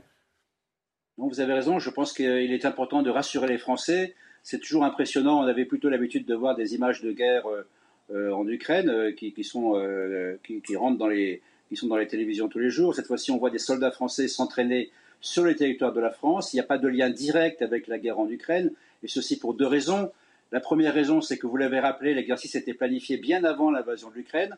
La planification a commencé au mois de, en, 2020, 2021. Donc euh, il y a, le lien n'est évidemment pas direct. Et puis la deuxième, c'est que je pense qu'il est rappelé régulièrement par les autorités politiques françaises que la France n'est pas en guerre contre la Russie. Nous aidons les Ukrainiens à se défendre contre l'invasion de la Russie, mais nous ne sommes pas en guerre contre la Russie. Par contre, euh, il est évident que le retour de la guerre est possible. Donc si on veut la paix, si on veut protéger la paix, c'est comme c'est le principe depuis des, depuis des siècles, il faut préparer la guerre.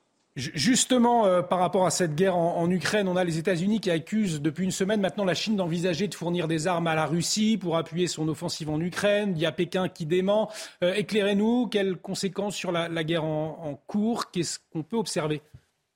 Écoutez, il y a une interview très intéressante euh, hier sur une chaîne américaine de William Burns, qui est le directeur de la CIA et qui donc est celui qui a le plus d'informations sur tout ce qui se passe dans le monde. Vous savez, la CIA est un service de renseignement extrêmement puissant. Euh, il, il, confirme qu'il y a euh, la volonté de la Chine d'envoyer de l'armement létal, c'est-à-dire, euh, selon le Washington Post, vous l'avez rappelé, ou le New York Times, des drones ou des munitions, mais pour l'instant, il n'y a pas de preuve avérée de cette réalité. Par contre, ce qui est en train de se dessiner, et il le précise bien dans son interview, c'est un axe de soutien à la Russie qui est un axe qui va de l'Iran à la Chine, à la Corée du Nord. Et ça, effectivement, c'est inquiétant parce que ça donne une dimension encore plus internationale à ce conflit.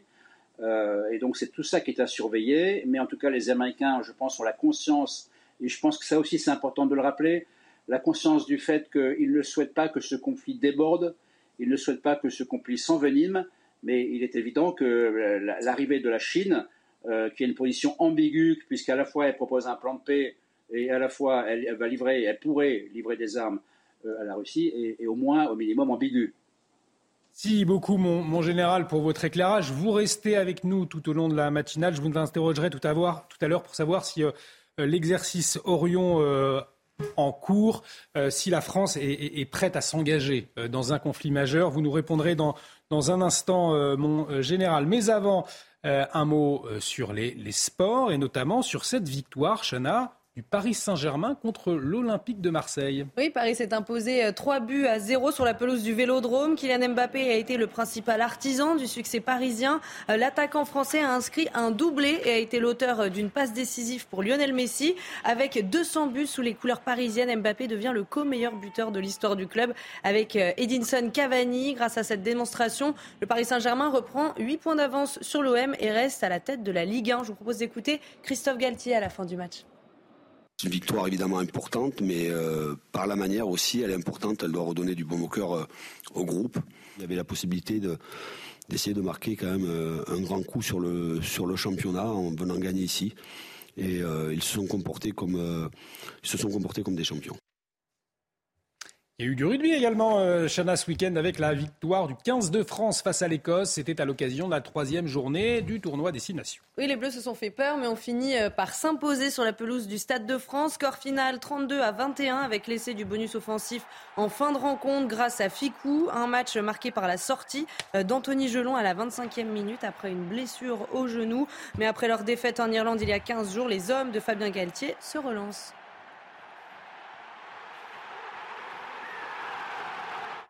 Merci, euh, ma chère Chana. On va marquer une, très courte pause dans un instant. Euh, Dylan Slama, avocat, sera avec nous. On va bien évidemment revenir euh, sur Pierre Palmade. Il va être fixé sur son sort. Ce sera à 11h30 que la Cour d'appel de Paris doit rendre sa décision concernant sa détention provisoire ou pas. restez avec nous sur CNews. À tout de suite. Et de retour sur le plateau de la matinale, bienvenue si vous nous rejoignez, bon réveil dans un instant, on va revenir sur l'affaire Pierre Palmade, Pierre Palmade qui sera fixé sur son sort en fin de matinée, la cour d'appel doit rendre sa décision sur sa mise en détention ou non, l'avocat Dylan Slama est avec nous euh, pour nous éclairer, mais tout de suite Chana, le rappel des titres. Et on commence avec cette information de la soirée. Le plus gros syndicat de médecins refuse la nouvelle convention médicale proposée par l'assurance maladie. La Sécu proposait aux généralistes d'augmenter le tarif de la consultation à 30 euros alors qu'ils demandent 50 euros depuis plusieurs mois. Les médecins ont jusqu'à demain pour trouver un accord, sinon la consultation sera fixée à 26,50 euros. L'église Saint-Ambroise de Paris, victime de vandalisme, ça s'est passé le week-end dernier. Le curé de la paroisse du 11e arrondissement, Père Pascal Nègre, a publié des photos sur son compte Twitter que vous voyez sur votre écran. La porte de l'église a été forcée, fracturée et dégradée par, je cite, un ou des individus sans aucun respect pour ces lieux patrimoniaux sacrés et cultuels. Et puis cette question, est-ce que la Chine envisage de fournir des armes à la Russie C'est en tout cas la conviction du directeur de la CIA, euh, William Burns, même si pour le moment les États-Unis ne disposent d'aucune indication qu'une décision ait été prise ou que du matériel ait été livré. Selon le Wall Street Journal, il s'agirait notamment de drones et de munitions, une information démentie par Pékin. Merci euh, ma chère Chana. À la une de l'actualité également ce matin, l'affaire Pierre Palmade, puisque à 11h30, la Cour d'appel doit décider si le comédien sera placé euh, en détention ou pas. Euh, une décision d'ailleurs perturbée par l'état de santé de Pierre Palmade. Il a été victime d'un AVC samedi. On va en parler tout cela avec notre invité Dylan Slama, avocat. Bonjour. Bonjour. Merci d'avoir accepté notre invitation ce matin. On le disait, cette décision de la Cour d'appel en fin de matinée attendue. Euh, rappelez-nous en quelques mots quel est le contexte judiciaire, quels sont les, enjeux ce matin? Bah, Parpelmade avait été placé euh, en assignation en résidence sous surveillance électronique il y a une dizaine de jours à peu près, et le ministère public, le parquet, a décidé de faire appel de cette décision. Il y a donc eu vendredi une audience devant la chambre d'instruction euh, pour statuer en appel euh, sur la question de savoir est-ce que, comme le parquet le souhaite, il doit être placé en détention provisoire ou est-ce qu'il doit rester assigné à résidence sous surveillance électronique, c'est-à-dire le fameux bracelet électronique. il s'est passé quelque chose d'assez rare vendredi. Euh, à savoir que vendredi, euh, les magistrats ont décidé de mettre l'affaire en délibéré. Ça veut dire qu'en général, ils rendent quand même 9 fois sur 10, même plus encore, leur décision immédiatement. Là, ils ont décidé de prendre 3 jours. Comment vous l'expliquez d'ailleurs? Euh, Vous parlez une décision assez rare. Pourquoi, selon vous? Alors, j'ai pas d'éléments. Ce qu'on peut penser, c'est qu'il y a une espèce de pression médiatique énorme sur cette affaire et qu'à mon avis, la justice ne doit pas se rendre dans des conditions, euh, si vous voulez, avec une telle pression. Ça veut dire, euh, lorsque des magistrats doivent prendre une décision, qui savent qu'il y a 20, 30, 40 journalistes, j'étais d'ailleurs moi-même à la cour d'appel vendredi matin, donc j'ai constaté ça, euh, à attendre les journalistes que la fumée blanche sorte, etc. C'est compliqué pour des magistrats qui sont aussi des êtres de chair et d'os, des êtres humains, de s'extraire de cette pression peut-être une volonté de dire nous restons maîtres du temps, euh, nous prendrons notre décision extrait euh, de cette pression médiatique et c'est pourquoi nous allons prendre deux, trois jours de vendredi à lundi pour prendre cette décision. Et euh, samedi, qu'est-ce qui s'est passé? Il y a une nouvelle donne. Eh bien, c'est l'AVC de Pierre Palmade. Du coup, quelles conséquences possibles sur, sur cette procédure bah, c'est assez dur de le déterminer parce que le code de procédure pénale ne prévoit pas ce cas extrêmement précis. Si vous voulez, on a vraiment la conjonction de deux phénomènes très rares. le premier, je l'ai dit, c'est le fait de mettre en délibéré et donc de repousser à trois jours la décision. Et le deuxième phénomène rare, c'est bien sûr qu'entre ces deux, ces, deux, ces deux événements, l'audience et le délibéré, on est en AVC. Donc le code de procédure pénale ne prévoit pas ce cas-là. Tout ce qu'on peut dire, c'est que si jamais une détention devait être décidée, euh, elle doit être d'une certaine manière validé par des médecins qui doivent déclarer que l'état de santé de Pierre Palmade doit être compatible avec euh, la détention provisoire. Donc la détention sera prise en lien avec les médecins. voilà, exactement. C'est une espèce de décision qui se prend à plusieurs, les médecins, les magistrats, et alors l'avocat n'est pas euh, décideur au sens propre, mais bien sûr qu'il peut intervenir pour faire entendre sa voix, parce que encore une fois, euh, c'est tellement rare que là une telle décision concrète, je ne parle pas de la décision des magistrats qui, qui, sera à 11h30, mais la décision de ses conséquences si détention devait être décidée voilà, ce sera vraiment du sur-mesure, adapté à la situation et encore une fois pris en coordination avec des magistrats, des médecins et éventuellement l'avocat qui bien sûr pourra s'exprimer. Sachant qu'il y a cette enquête pour homicide involontaire, mais pas seulement, Pierre Palmade visé aussi pour euh, détention, consommation de stupéfiants et visé également par une, autre affaire de euh, détention à caractère euh, d'image pédopornographique. Est-ce que ces deux enquêtes-là, elles rentrent en compte dans la décision de ce matin Théoriquement, pas du tout. Hmm. Ce sont bien des affaires totalement distinctes et les magistrats doivent être totalement imperméable à ces autres affaires. Euh, d'abord parce qu'aujourd'hui, la mise en cause en est à son degré le plus ferme, il n'est pas mis en examen. Et ensuite parce qu'il demeure bien entendu présumé innocent euh, dans ces affaires pour lesquelles il n'est même pas mis en examen. Et d'ailleurs, il n'a même pas été placé en garde à vue, euh, à mon sens, ni pour l'une ni pour l'autre. Donc normalement, ce sont des choses totalement hermétiques. Maintenant, encore une fois, les magistrats sont faits des chairs et d'os, euh, ils ouvrent les journaux, ils savent ce qui se passe. Est-ce qu'on peut être totalement hermétique à ça? Euh, C'est très compliqué de le savoir. Mais en théorie, la réponse est bien non. Les enquêtes euh, parallèles ne doivent pas influencer la décision des magistrats qui doivent être rendue aujourd'hui. Une dernière question, Dylan Slama. Le, père de famille victime de l'accident lui est sorti du coma. Son état reste toujours très préoccupant. L'enfant de 6 ans grièvement blessé toujours. La mère de famille on le rappelle, elle avait perdu un, son bébé. Est-ce que les qualifications visant Pierre Palmade dans l'affaire de, l'accident, elles peuvent évoluer ou pas? Bien sûr, on a parlé euh, d'ouverture d'enquête pour homicide involontaire. Euh, alors c'est un débat qui sera à la fois scientifique et juridique, mais il n'est pas certain que l'homicide volontaire soit retenu in fine. Il faut, sans rentrer trop dans le détail, il faut que le bébé soit né vivant et viable. Donc si vous voulez, tout ça, ce sont des expertises scientifiques de l'établir. Et en plus, au-delà de ce débat scientifique, c'est aussi un débat juridique, parce qu'aujourd'hui, bébé vivant et viable, ce sont des notions jurisprudentielles qui ne sont pas dans la loi, qui ne sont pas prévues par le législateur. Donc la jurisprudence, tant qu'elle n'est pas fixée par la loi, peut toujours évoluer, même si, a priori, la jurisprudence est constante. Mais en toute hypothèse, oui, tout ça pourra évoluer jusqu'à la fin de la formation judiciaire, jusqu'à un éventuel renvoi dans le tribunal. Et même au stade du tribunal, euh, les qualifications peuvent toujours être modifiées. Merci beaucoup, euh, Dylan Slama, pour votre éclairage ce matin dans la matinale de CNews. On le rappelle, décision de la Cour d'appel de Paris, ce sera à fin de matinée. À 11h30, on sera fixé. Hein. Exactement. Normalement, encore une fois, euh, tout peut bouger. Merci beaucoup, euh, Dylan Slama. On va suivre cette affaire, bien évidemment, de très près sur CNews. On va parler économie avec les Français qui dépensent moins, qui épargnent plus. Euh, les derniers chiffres du moral des ménages sont tombés. Ils ne sont pas bons. Hein. Les Français sont inquiets de l'évolution des prix. Ils envisagent de reporter leur achat.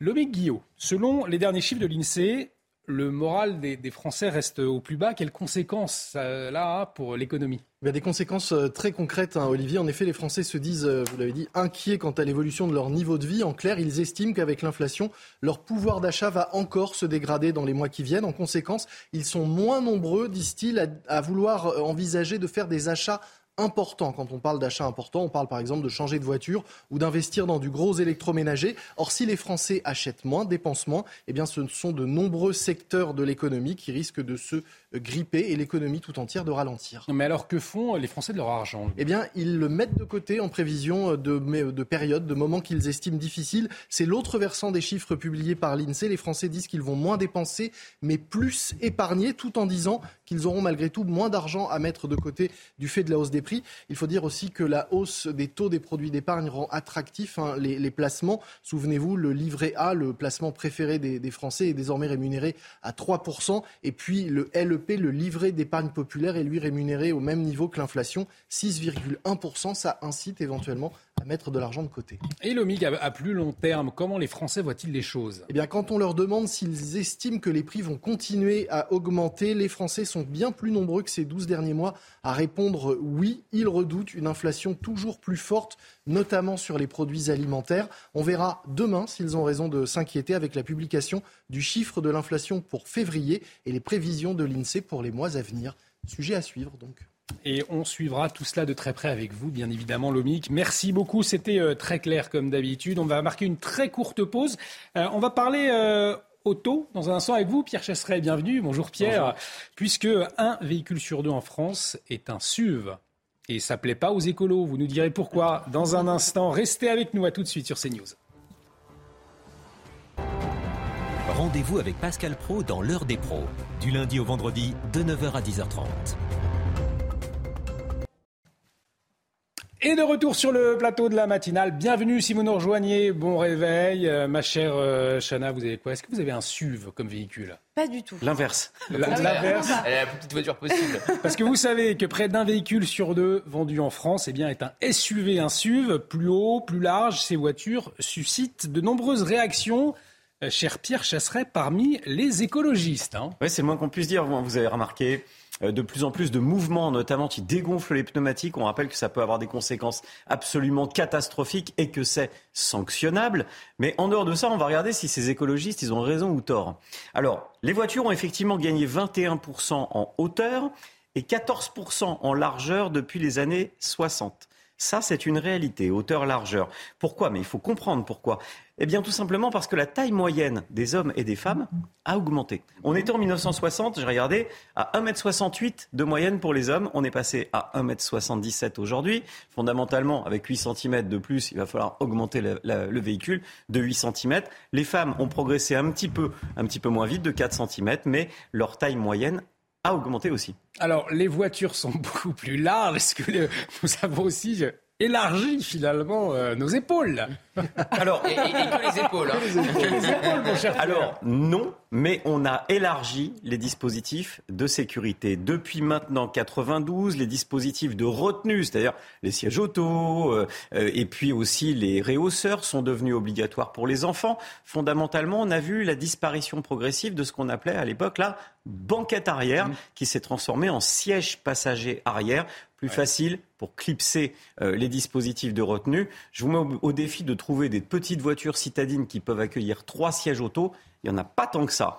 D'où la nécessité d'élargir les autos. Et voilà pourquoi le SUV, qui est le véhicule familial par excellence, s'est élargi aussi un petit peu. Donc effectivement, on a eu un élargissement d'en gros 14% euh, en largeur depuis 1960. Les écologistes mettent souvent en avant le, poids de ces voitures qui auraient évolué. Alors, c'est une réalité ou pas? Alors oui, mais euh, je vais encore un peu les ennuyer. On a ah. noté notamment que depuis le passage à l'électrique, euh, on a progressé notamment euh, sur les véhicules électriques, on a, depuis les véhicules électriques de 16%. Et puis, on a observé aussi le passage, vous voyez, cette augmentation. Elle est notamment due à tous les dispositifs, notamment de dépollution qu'on a mis en place sur les véhicules. Donc c'est quand même chagrinant quand vous avez des écologistes qui pleurent parce que les véhicules sont plus lourds, mais qu'en gros, une grosse partie de ce poids est portée par les dispositifs qui permettent la dépollution du du véhicule. Bon, c'est quand même un petit peu compliqué. Dernier point intéressant, vous avez remarqué que les véhicules ont progressé en largeur, en hauteur. Mhm. Mais ont-ils progressé en longueur? Parce que c'est ça aussi qu'on reproche aux SUV, c'est d'être plus long que les autres véhicules.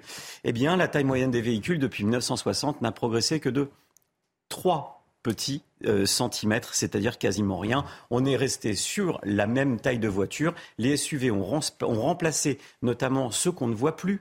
Vous savez, les gros monospaces, ceux-là ont disparu mhm. pour venir sur des petits SUV de type, de type voiture française qu'on peut voir aujourd'hui. Et ceux-là sont en effet plus petits que les véhicules monospaces des années 90. Donc arrêtez de gonfler les pneus pour des raisons soi-disant écologiques, parce que vous vous trompez sur toute la ligne. Passionnant, Pierre Chasseret, ce matin. Merci beaucoup. Une, une chronique à, à, revoir sur notre site www.cnews.fr. Tout de suite, la météo.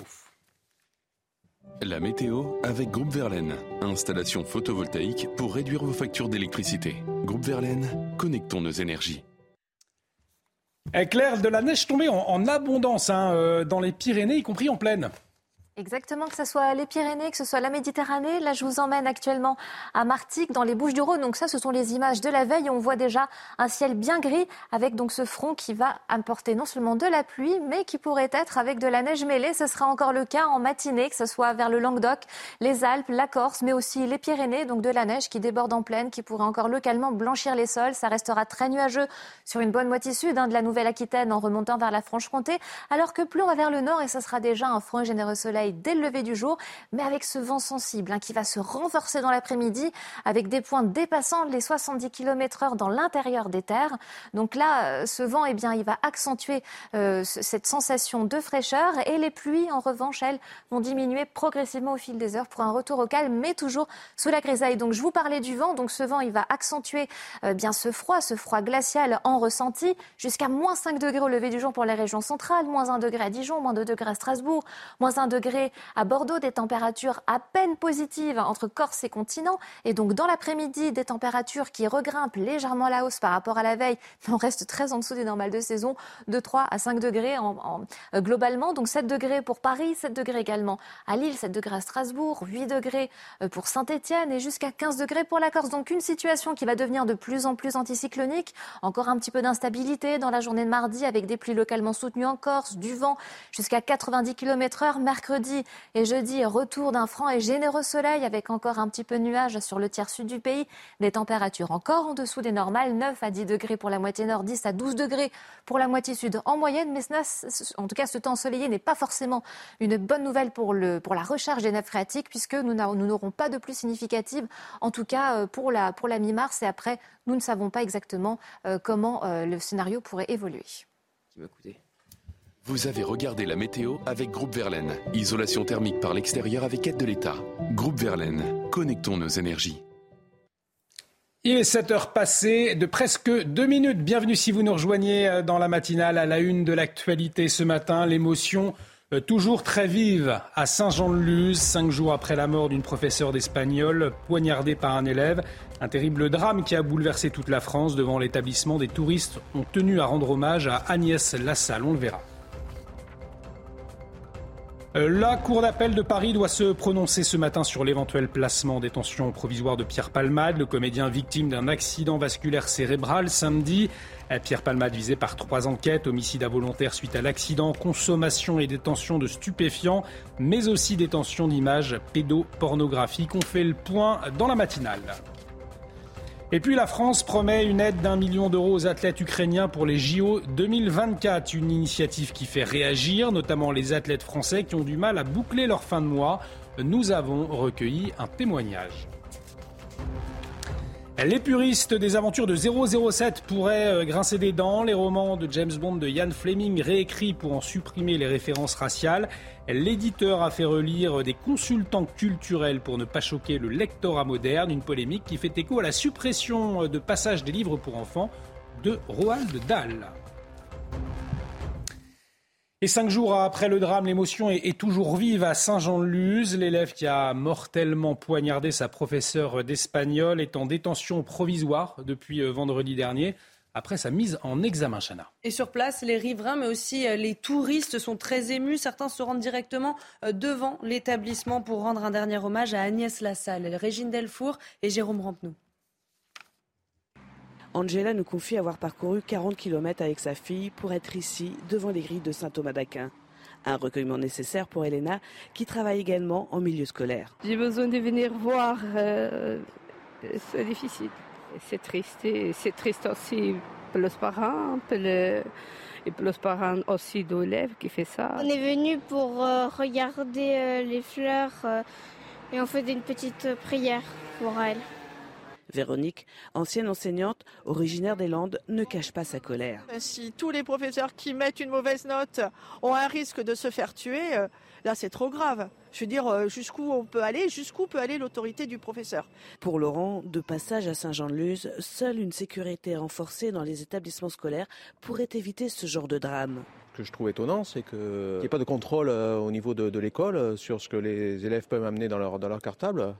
Donc euh, il faudra peut-être arriver effectivement à mettre des portiques de sécurité. alors pas aussi sophistiqués peut-être que dans les aéroports, mais je pense que c'est nécessaire à l'avenir. Tous attendent de pouvoir rendre un dernier hommage à Agnès Lassalle lors de ses obsèques.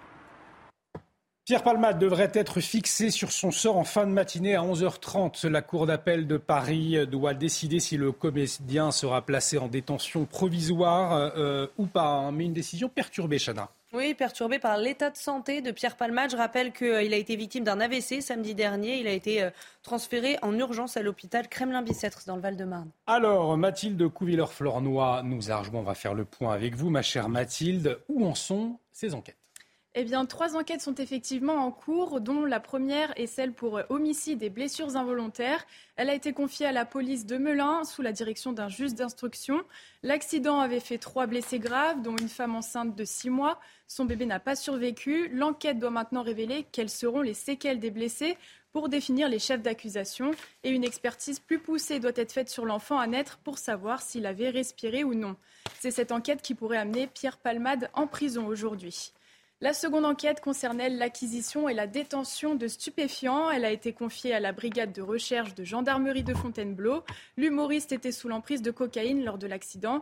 Une perquisition avait été effectuée à son domicile le surlendemain. Depuis, peu d'informations sont sorties. Enfin, la dernière enquête, devenue une information judiciaire ce week-end, concerne la détention et diffusion de fichiers pédopornographiques et la consultation habituelle de ces sites. L'enquête a été confiée à la brigade de protection des mineurs de la police judiciaire de Paris et elle est pilotée aussi par un juge d'instruction. Deux personnes ont été mises en garde à vue, dont une mise en examen samedi pour diffusion et détention d'images pédopornographiques. Deux perquisitions ont aussi été menées au domicile de l'humoriste à Paris et en Seine-et-Marne où euh, du matériel informatique a été saisi. Merci ma chère Mathilde. Euh, donc on, le rappelle, à hein, 11h30, décision de la Cour d'appel concernant euh, la détention ou pas de Pierre Palmade. Euh, cette information, la France va aider les athlètes ukrainiens pour les JO 2024. la ministre des Sports, Amélie Oudéa-Castera, a annoncé qu'un million d'euros, hein, un million d'euros, c'est cela, Chana, serait débloqué. une annonce qui fait euh, beaucoup réagir, notamment les athlètes français qui ont du mal à boucler leur fin de mois. Certains sont même contraints de lancer des cagnottes pour se faire aider dans leur préparation aux Jeux. Témoignage recueilli par Maureen Vidal. C'est un message qui n'est pas passé inaperçu sur les réseaux sociaux. Beaucoup d'athlètes français font des appels aux dons pour préparer les JO 2024, vivent avec le RSA ou enchaînent plus de 20 heures d'entraînement hebdomadaire, n'ont pas de retraite, doivent bénévolement faire des activités pour le grand public, vivent le sport. Cet athlète olympique dénonce les difficultés de certains sportifs français contraints de créer des cagnottes pour financer leur préparation aux Jeux olympiques. C'est une bonne nouvelle qu'on ait des budgets pour le sport français, qu'on est aussi, on est en plein débat sur les retraites. Il y a un gros sujet sur les retraites des sportifs de haut niveau. Et donc, c'était aussi l'occasion de dire, bah, vu que les caisses ne sont pas vides, eh bien, profitons-en pour parler aussi des problématiques que, que rencontrent les sportifs français qui préparent les Jeux olympiques et paralympiques de 2024. Elle souligne toutefois la solidarité nécessaire avec le peuple ukrainien. La solidarité internationale à l'échelle du monde olympique a toujours existé et c'est une bonne nouvelle en tout cas que, la France s'inscrive hein, cette, dans cette solidarité. En France, les sportifs olympiques peuvent toucher les aides de la part de leur fédération, mais la plupart du temps, ils comptent sur leurs sponsors pour financer leur préparation aux Jeux olympiques.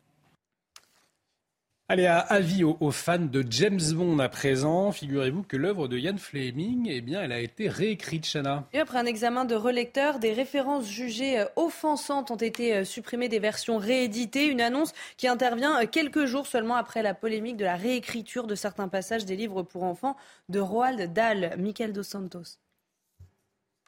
James Bond a trouvé plus fort que lui en la personne des Sensitivity Readers. Ces relecteurs, qui traquent les mots jugés choquants pour notre époque, ont censuré plusieurs passages des aventures de l'espion britannique. Fini le mot nègre et autres références à caractère raciste sur les Africains et Afro-Américains des années 50 et 60. Désormais, les lecteurs de l'œuvre de Ian Fleming liront le barman au lieu du barman noir. Dans le livre Vivre et laisser mourir, certains passages ont plus largement été coupés, comme quand James Bond entre dans un club de striptease du quartier d'Harlem à New York. Bond pouvait entendre le public haleter et grogner comme des porcs devant l'abreuvoir. Il sentait ses propres mains empoigner la nappe. Un passage qui est devenu dans l'édition 2023. Bond pouvait sentir la tension électrique dans la pièce. Étrangement, les références à la communauté asiatique, au viol ou encore à l'homosexualité ont été maintenues. Un choix visiblement assumé par l'éditeur. Nous avons examiné différents mots ratios dans les livres et avons fait le choix d'en supprimer une partie ou de les remplacer par des termes équivalents et mieux acceptés de nos jours. Cette polémique surgit quelques jours après la réécriture des passages du livre Charlie et la chocolaterie. Le Premier ministre britannique Richie Sunak et d'autres hommes politiques du pays s'en étaient d'ailleurs inquiétés. Mon cher Gauthier, en quelques secondes, ça vous a fait réagir hein, ce, sujet? Bah, C'est l'essence même du wokisme, c'est-à-dire que c'est pas seulement modifier le présent, c'est aussi réécrire le passé. C'est arrivé effectivement à la hauteur de Charlie la chocolaterie, à Agatha Christie. Donc euh, on ne sait pas euh, jusqu'où ça peut aller. Paul Sugy du Figaro qui nous a rejoint aussi, ça vous a mis une mauvaise humeur cette affaire. Oui, ce qui est étonnant, c'est qu'en plus de ça, si vous voulez, ça, enfin, ça correspond à une demande qui n'existe pas auprès des lecteurs. C'est-à-dire que c'est un choix uniquement des éditeurs. Heureusement, en France, pour l'instant, on a encore quelques éditeurs courageux qui résistent. Là, ça se passe euh, dans l'édition anglaise, mais on espère que pour l'instant, ça n'est que de l'autre côté de la Manche. Et mon cher Paul, on vous retrouve dans un instant pour l'édito politique. On retrouvera également Julie Rigoulet, rédactrice en chef du nouveau détective. On va revenir sur les trois enquêtes euh, qui visent Pierre Palmade euh, dans un instant. On marque une très courte pause. Restez avec nous sur CNews. À tout de suite. De retour sur le plateau de la matinale. Bienvenue si vous nous rejoignez. Dans un instant, on va revenir sur euh, l'affaire Pierre Palmade, sur les trois enquêtes qu'il vivent avec notre, euh, le vise avec notre invitée Julie euh, Rigoulet, qui est rédactrice en chef du Nouveau Détective. Mais avant, le rappel des titres, c'est avec vous, ma chère Chanel Housteau. Pour 74% des Français, réformer les institutions est une bonne idée. C'est le résultat d'un sondage Odoxa pour le Figaro euh, publié hier. Réformer les institutions est l'un des projets phares d'Emmanuel Macron. En revanche, pour les Français, il n'y a pas d'urgence. 45% des sondés jugent que le moment n'est pas opportun. L'exercice militaire Orion a débuté samedi et c'est inédit. 7000 soldats de l'armée de terre, de la marine et de l'armée de l'air sont mobilisés dans le sud de la France. Ils se préparent actuellement à un conflit de haute intensité. Alors cet exercice est prévu depuis longtemps, mais il résonne particulièrement dans le contexte de la guerre en Ukraine.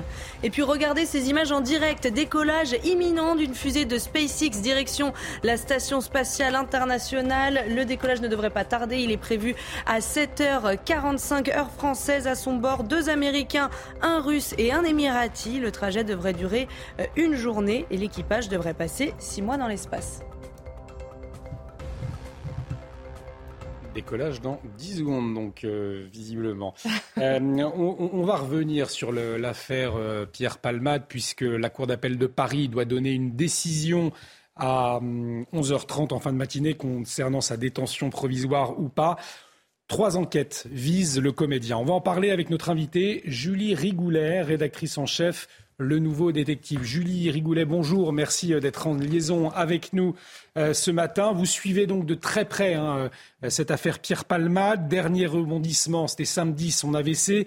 Quelles sont les informations, pour commencer, dont vous disposez concernant son état de santé aujourd'hui, l'état de santé de Pierre Palmade? Écoutez, pour l'instant, l'état de santé de Pierre Palmade semble stationnaire. Il a été euh, transféré samedi en fin d'après-midi, début de soirée, euh, à l'hôpital du Kremlin-Bicêtre où euh, il a été placé quelques heures en soins intensifs. Et puis, depuis hier après-midi, il est en chambre individuelle. voilà, il est redescendu, donc son état de santé semble, semble stationnaire pour l'instant. Alors, il y a une décision, je le disais, donc, qui est attendue à, 11h30, mais concernant uniquement sa mise en examen pour homicide involontaire, il y a d'autres enquêtes qui vise Pierre Palmade, notamment euh, une pour détention d'images pédopornographiques. Deux personnes en garde à vue, une relâchée, l'autre mise en examen. On a assez peu euh, d'éléments à ce stade, néanmoins, qu'est-ce que l'on sait aujourd'hui? Alors, ce que l'on sait, c'est que ces deux hommes qui ont été mis en garde à vue jeudi euh, sont des proches de Pierre Palmade, évidemment. Il y en a un, un jeune transformiste d'une trentaine d'années, qui est le propriétaire du portable dans lequel on a retrouvé deux fichiers euh, où l'on voit Pierre Palmade, au cours d'une soirée, visionner euh, des contenus euh, pédopornographiques en compagnie de deux autres hommes, donc celui dont je vous parle et un autre, un homme du quarantaine d'années qui fait pas mal de soirées avec Pierre Palmade, qui a l'habitude de voyager pas mal en Asie, et c'est lui qui, à l'issue de cette garde à vue, a été mis en examen pour détention d'images pédopornographiques. Et l'autre, donc, qui a été relâché. Relâché. Aucune euh, aucune charge retenue contre lui. Donc, une autre enquête, cette fois pour détention et consommation de drogue. Euh, c'est la gendarmerie, la brigade de recherche de la gendarmerie euh, qui mène les investigations. Là encore, quels éléments vous avez? Bah, écoutez, pour l'instant, on sait que ces deux domiciles ont été perquisitionnés, que les enquêteurs ont trouvé de la drogue. Euh, lui ne s'en cache pas. De toute façon, il reconnaît euh, qu'il en consommait et qu'il en avait. De toute façon, c'est un peu euh, c'est la chose qu'il qu'il avoue aisément depuis des années partout où il passe. Donc voilà, la perquisition, en tout cas, en ce qui concerne ce volet-là, semble apporter des, un, semblant de réponse. Maintenant, maintenant euh, ce, qui, euh, ce, qui est, ce qui est intéressant, c'est aussi de savoir euh, dans les ordinateurs portables saisis, enfin, saisis lors de la perquisition, ce serait intéressant de savoir s'il y a des contenus pédopornographiques. Là encore, c'est une, une, interrogation toujours dans cette enquête pour détention d'images pédopornographiques. Là encore, les enquêteurs recherchent avec euh, recherche ces, images, euh, les, ordinateurs sont toujours en, cours d'expertise. Hein. C'est ça, ils sont toujours en cours d'expertise, exactement. Concernant l'enquête sur euh, l'accident qui concerne Pierre Palmade, en tout cas dans le cadre de la décision qui va être donnée aujourd'hui, est-ce qu'il y a encore des éléments à, éclaircir? On se souvient qu'il y avait ces deux passagers, tous deux soupçonnés d'avoir pris la fuite après la, collision. est-ce qu'il y a des éléments à éclaircir aujourd'hui? Bien sûr, bien sûr, on ne sait toujours pas précisément ce qui s'est passé au moment de l'accident, au moment du, de la collision, puisque euh, et Pierre Palmade et ses deux accompagnants ne se souviennent absolument pas euh, de l'accident. Donc, euh, on ne sait. Alors, évidemment, on a des éléments. On sait, on, sait qu'ils avaient beaucoup consommé de stupéfiants les heures précédentes, voire même une demi-heure avant, puisque Pierre Palmade avait pris des drogues, avait consommé des drogues de synthèse une demi-heure avant de prendre le volant, qu'il avait refusé que euh, l'un de ces euh, escort boys prenne le volant à sa place. Voilà. Mais euh, on ne sait pas toujours pas pourquoi il s'est déporté. Voilà, il manque toutes ces, tous ces éléments, tous ces détails-là. Merci beaucoup Julie Rigoulet pour votre éclairage ce matin. Je le rappelle, vous êtes rédactrice en chef du nouveau détective et décision donc attendue à 11h30 de la Cour d'appel de Paris concernant la détention ou pas de, Pierre Palmade. On suit tout cela de très près. Bien évidemment, euh, on va parler euh, éco à présent. 100 milliards pour un train, le plan annoncé euh, par Elisabeth Borne. Alors comment financer un tel plan? Lomi Guillot est là, Dieu merci, pour nous éclairer. C'est pour financer notamment la création de RER e dans 10 grandes métropoles. 100 milliards D'où vont sortir ces 100 milliards C'est vrai qu'on se pose la question hein, en pleine période de restrictions euh, budgétaires où on est euh, soi-disant à l'euro près. On peut se demander euh, d'où l'État va sortir cette somme. Alors, premier élément à avoir en tête, l'État ne va sortir qu'un quart de cette somme en réalité, soit 25 milliards. Et sur ces 25 milliards, il y en a 20 dont les, les dépenses étaient déjà budgétées et déjà prévues, déjà inscrites au budget de l'État. En effet, l'État contribue déjà largement à l'entretien et à la modernisation des voies ferrées françaises. Et donc il y avait déjà cette enveloppe de 20 milliards prévue. Il va falloir donc en rajouter 5 pour pouvoir euh, financer ce plan. 5 milliards, mais euh, où l'État va-t-il trouver cet argent? Alors là encore, c'est assez flou dans les annonces d'Elisabeth Borne. On a cru comprendre qu'il y avait une première mesure d'économie possible, c'est-à-dire de suspendre certains chantiers euh, routiers, notamment le contournement de, grandes villes. On va arrêter de construire des périphes pour plutôt construire des, voies. Et puis l'autre point, eh bien, c'est de taxer les pollueurs, en clair les avions, compagnies aériennes, aéroports, et puis surtout les sociétés d'autoroutes qui, avec leurs concessions, gagnent beaucoup d'argent, largement euh, de, quoi financer une nouvelle taxe, estiment les services de l'État. Et côté Europe, côté région, est-ce qu'on est prêt à débourser 60 15 milliards? Eh oui, 25 milliards que mettrait l'État, reste 75 à financer. Pour ça, les régions, bon, on n'est pas, pas tout à fait sûr qu'elles soient prêtes à contribuer. Certaines ont déjà annoncé qu'elles allaient euh, devoir euh, lancer ou augmenter des taxes, notamment les taxes de séjour, en clair, faire payer aux touristes les nouvelles dessertes de ces régions.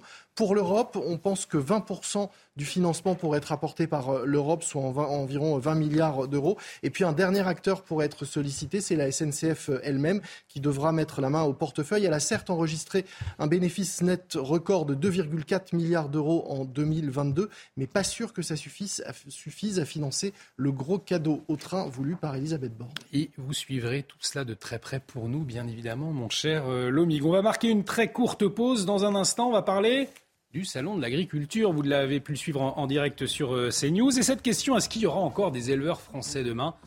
Paul Sugy nous répond dans un instant.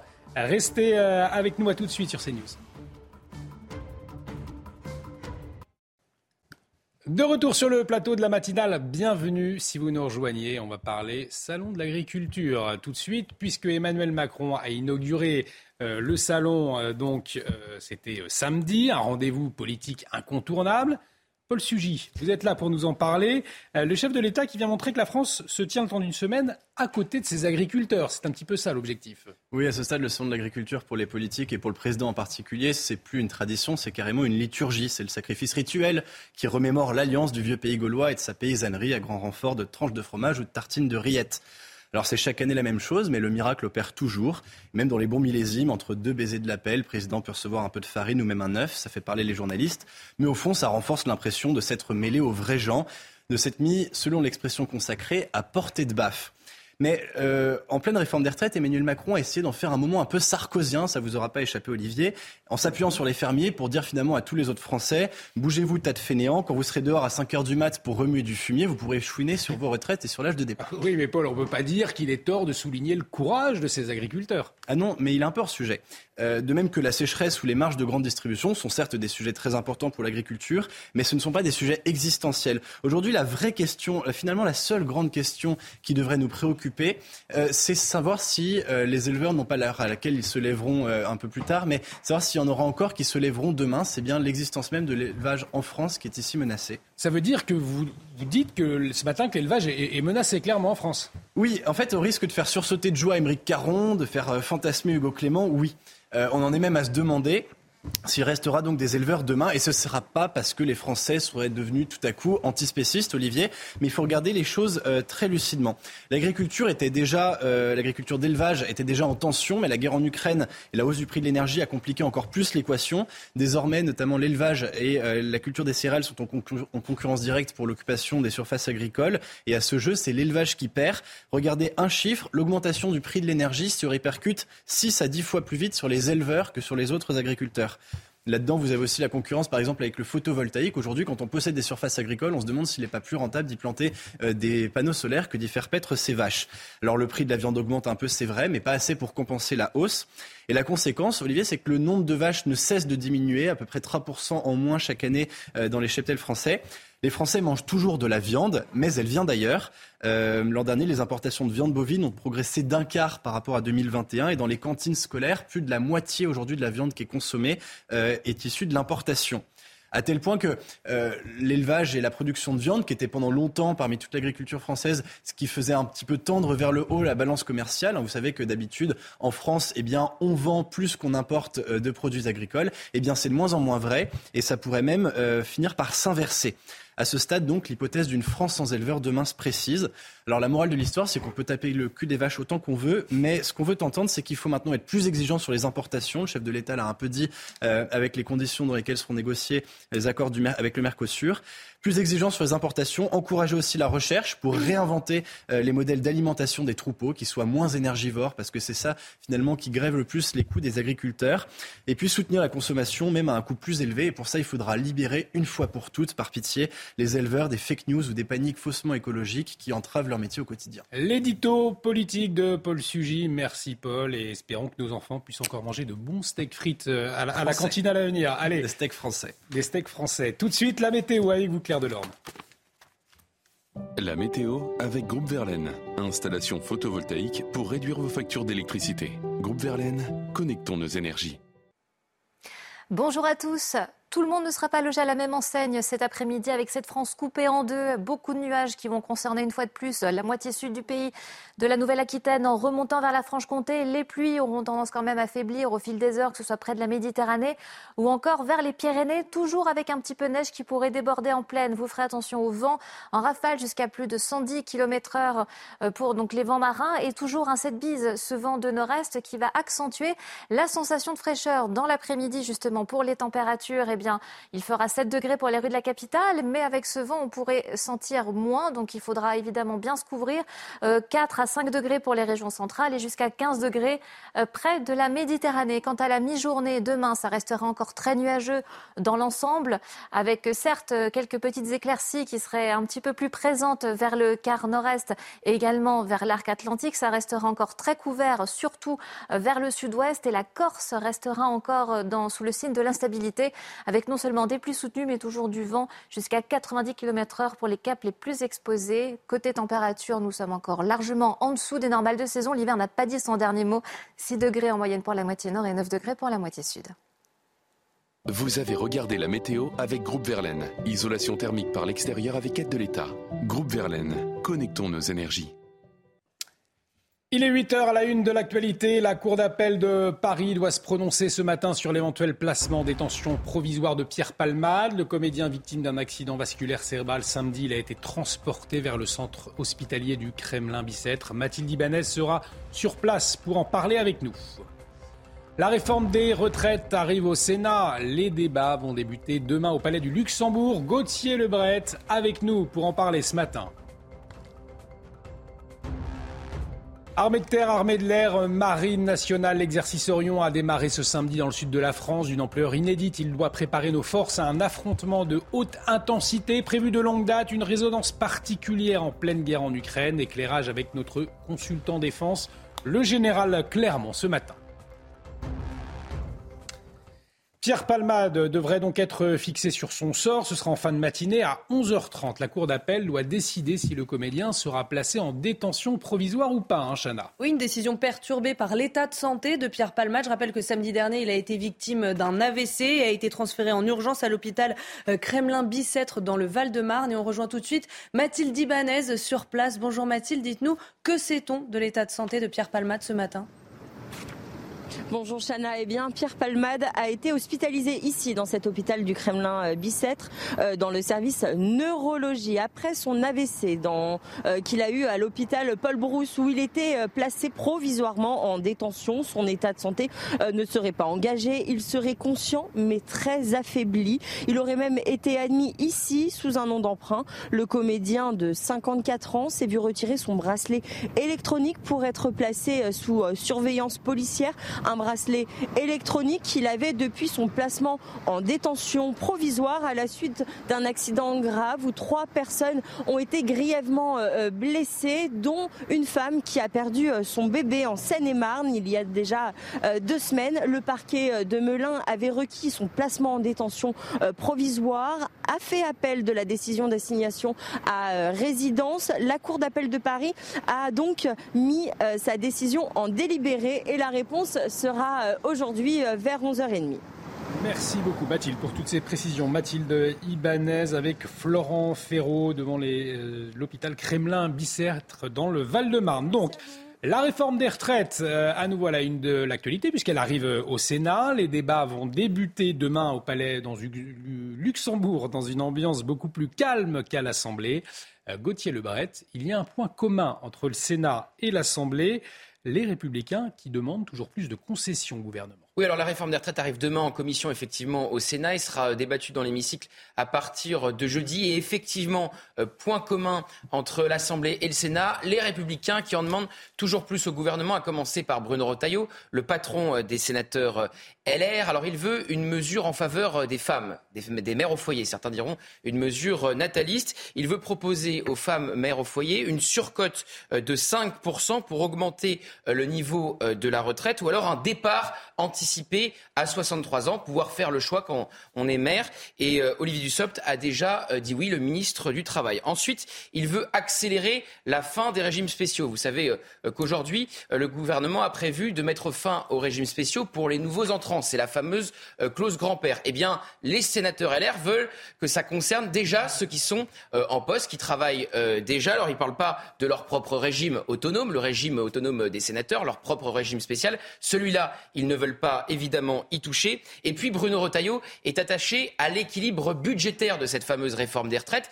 Équilibre budgétaire qui est tombé en raison des concessions accordées par le gouvernement à qui aux députés, les républicains, sur les carrières longues. Donc il y a des divergences, comme toujours chez les républicains, entre les sénateurs et les euh, députés. Alors évidemment, les débats seront euh, beaucoup euh, plus calmes. Ça ne sera pas du tout la même chose qu'à l'Assemblée. Déjà parce qu'il n'y a pas de sénateurs insoumis, ni de sénateurs du Rassemblement national. Donc Olivier Dussopt va pouvoir tranquillement souffler, va pouvoir souffler un peu. Et puis le patron des sénateurs PS, Patrick Caner, a promis que le fameux article 7 serait débattu sans obstruction. Article 7 qui prévoit quoi? Eh bien de décaler l'âge légal de 62 à 64 ans.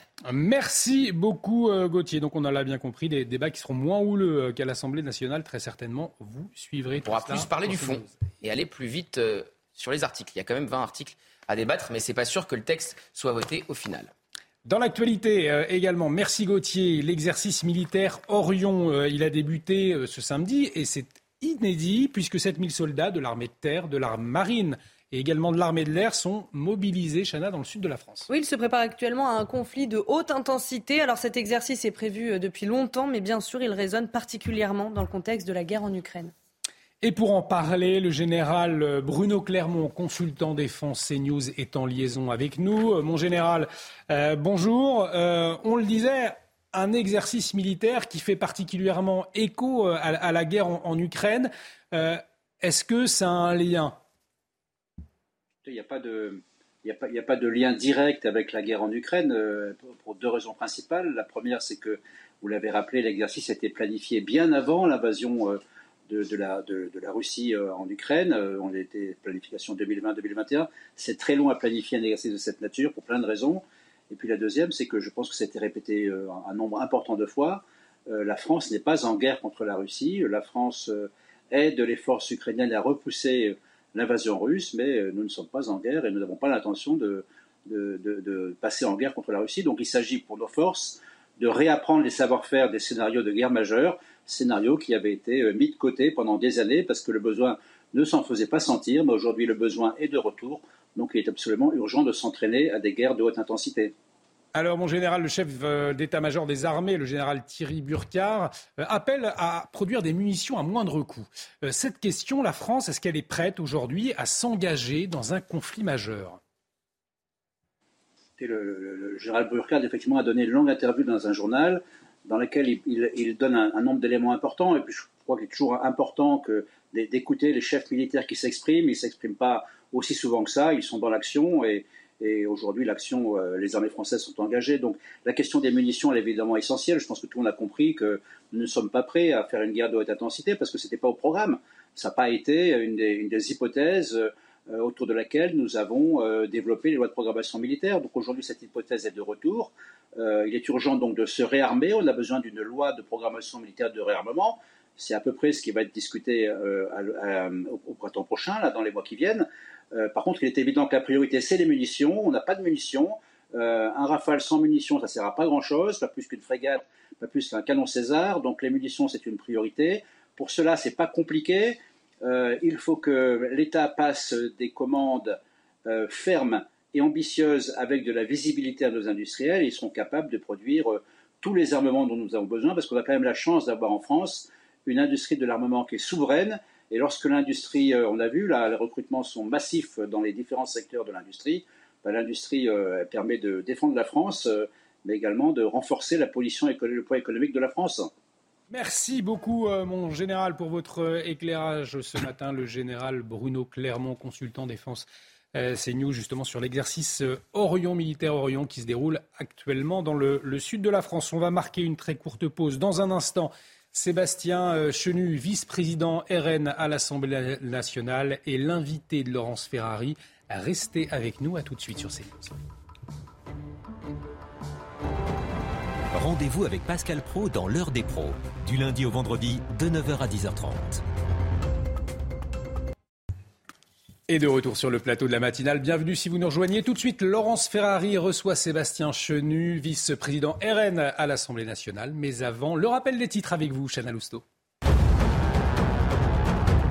Et on commence avec cette information de la soirée. Le plus gros syndicat de médecins généralistes refuse la nouvelle convention médicale proposée par l'assurance maladie. La Sécu proposait aux généralistes d'augmenter le tarif de la consultation à 30 euros alors qu'ils demandent 50 euros depuis plusieurs mois. Les médecins ont maintenant jusqu'à demain pour trouver un accord. Sinon, la consultation sera fixée à 26,50 euros. L'église Saint-Ambroise de Paris, victime de vandalisme, ça s'est passé le week-end dernier. Le curé de la paroisse du 11e arrondissement, Père Pascal Nègre, a publié ces photos que vous voyez euh, sur votre écran sur son compte Twitter. La porte de l'église a été forcée, fracturée et dégradée par, je cite, un ou des individus sans aucun respect pour ces lieux patrimoniaux, sacrés et cultuels. Et puis cette question, est-ce que la Chine envisage de fournir des armes à la Russie? C'est en tout cas la conviction du directeur de la CIA, William Burns, même si pour le moment les États-Unis ne disposent d'aucune indication qu'une décision ait été prise ou que du matériel ait été livré. Selon le Wall Street Journal, il s'agirait notamment de drones et de munitions, une information démentie par Pékin.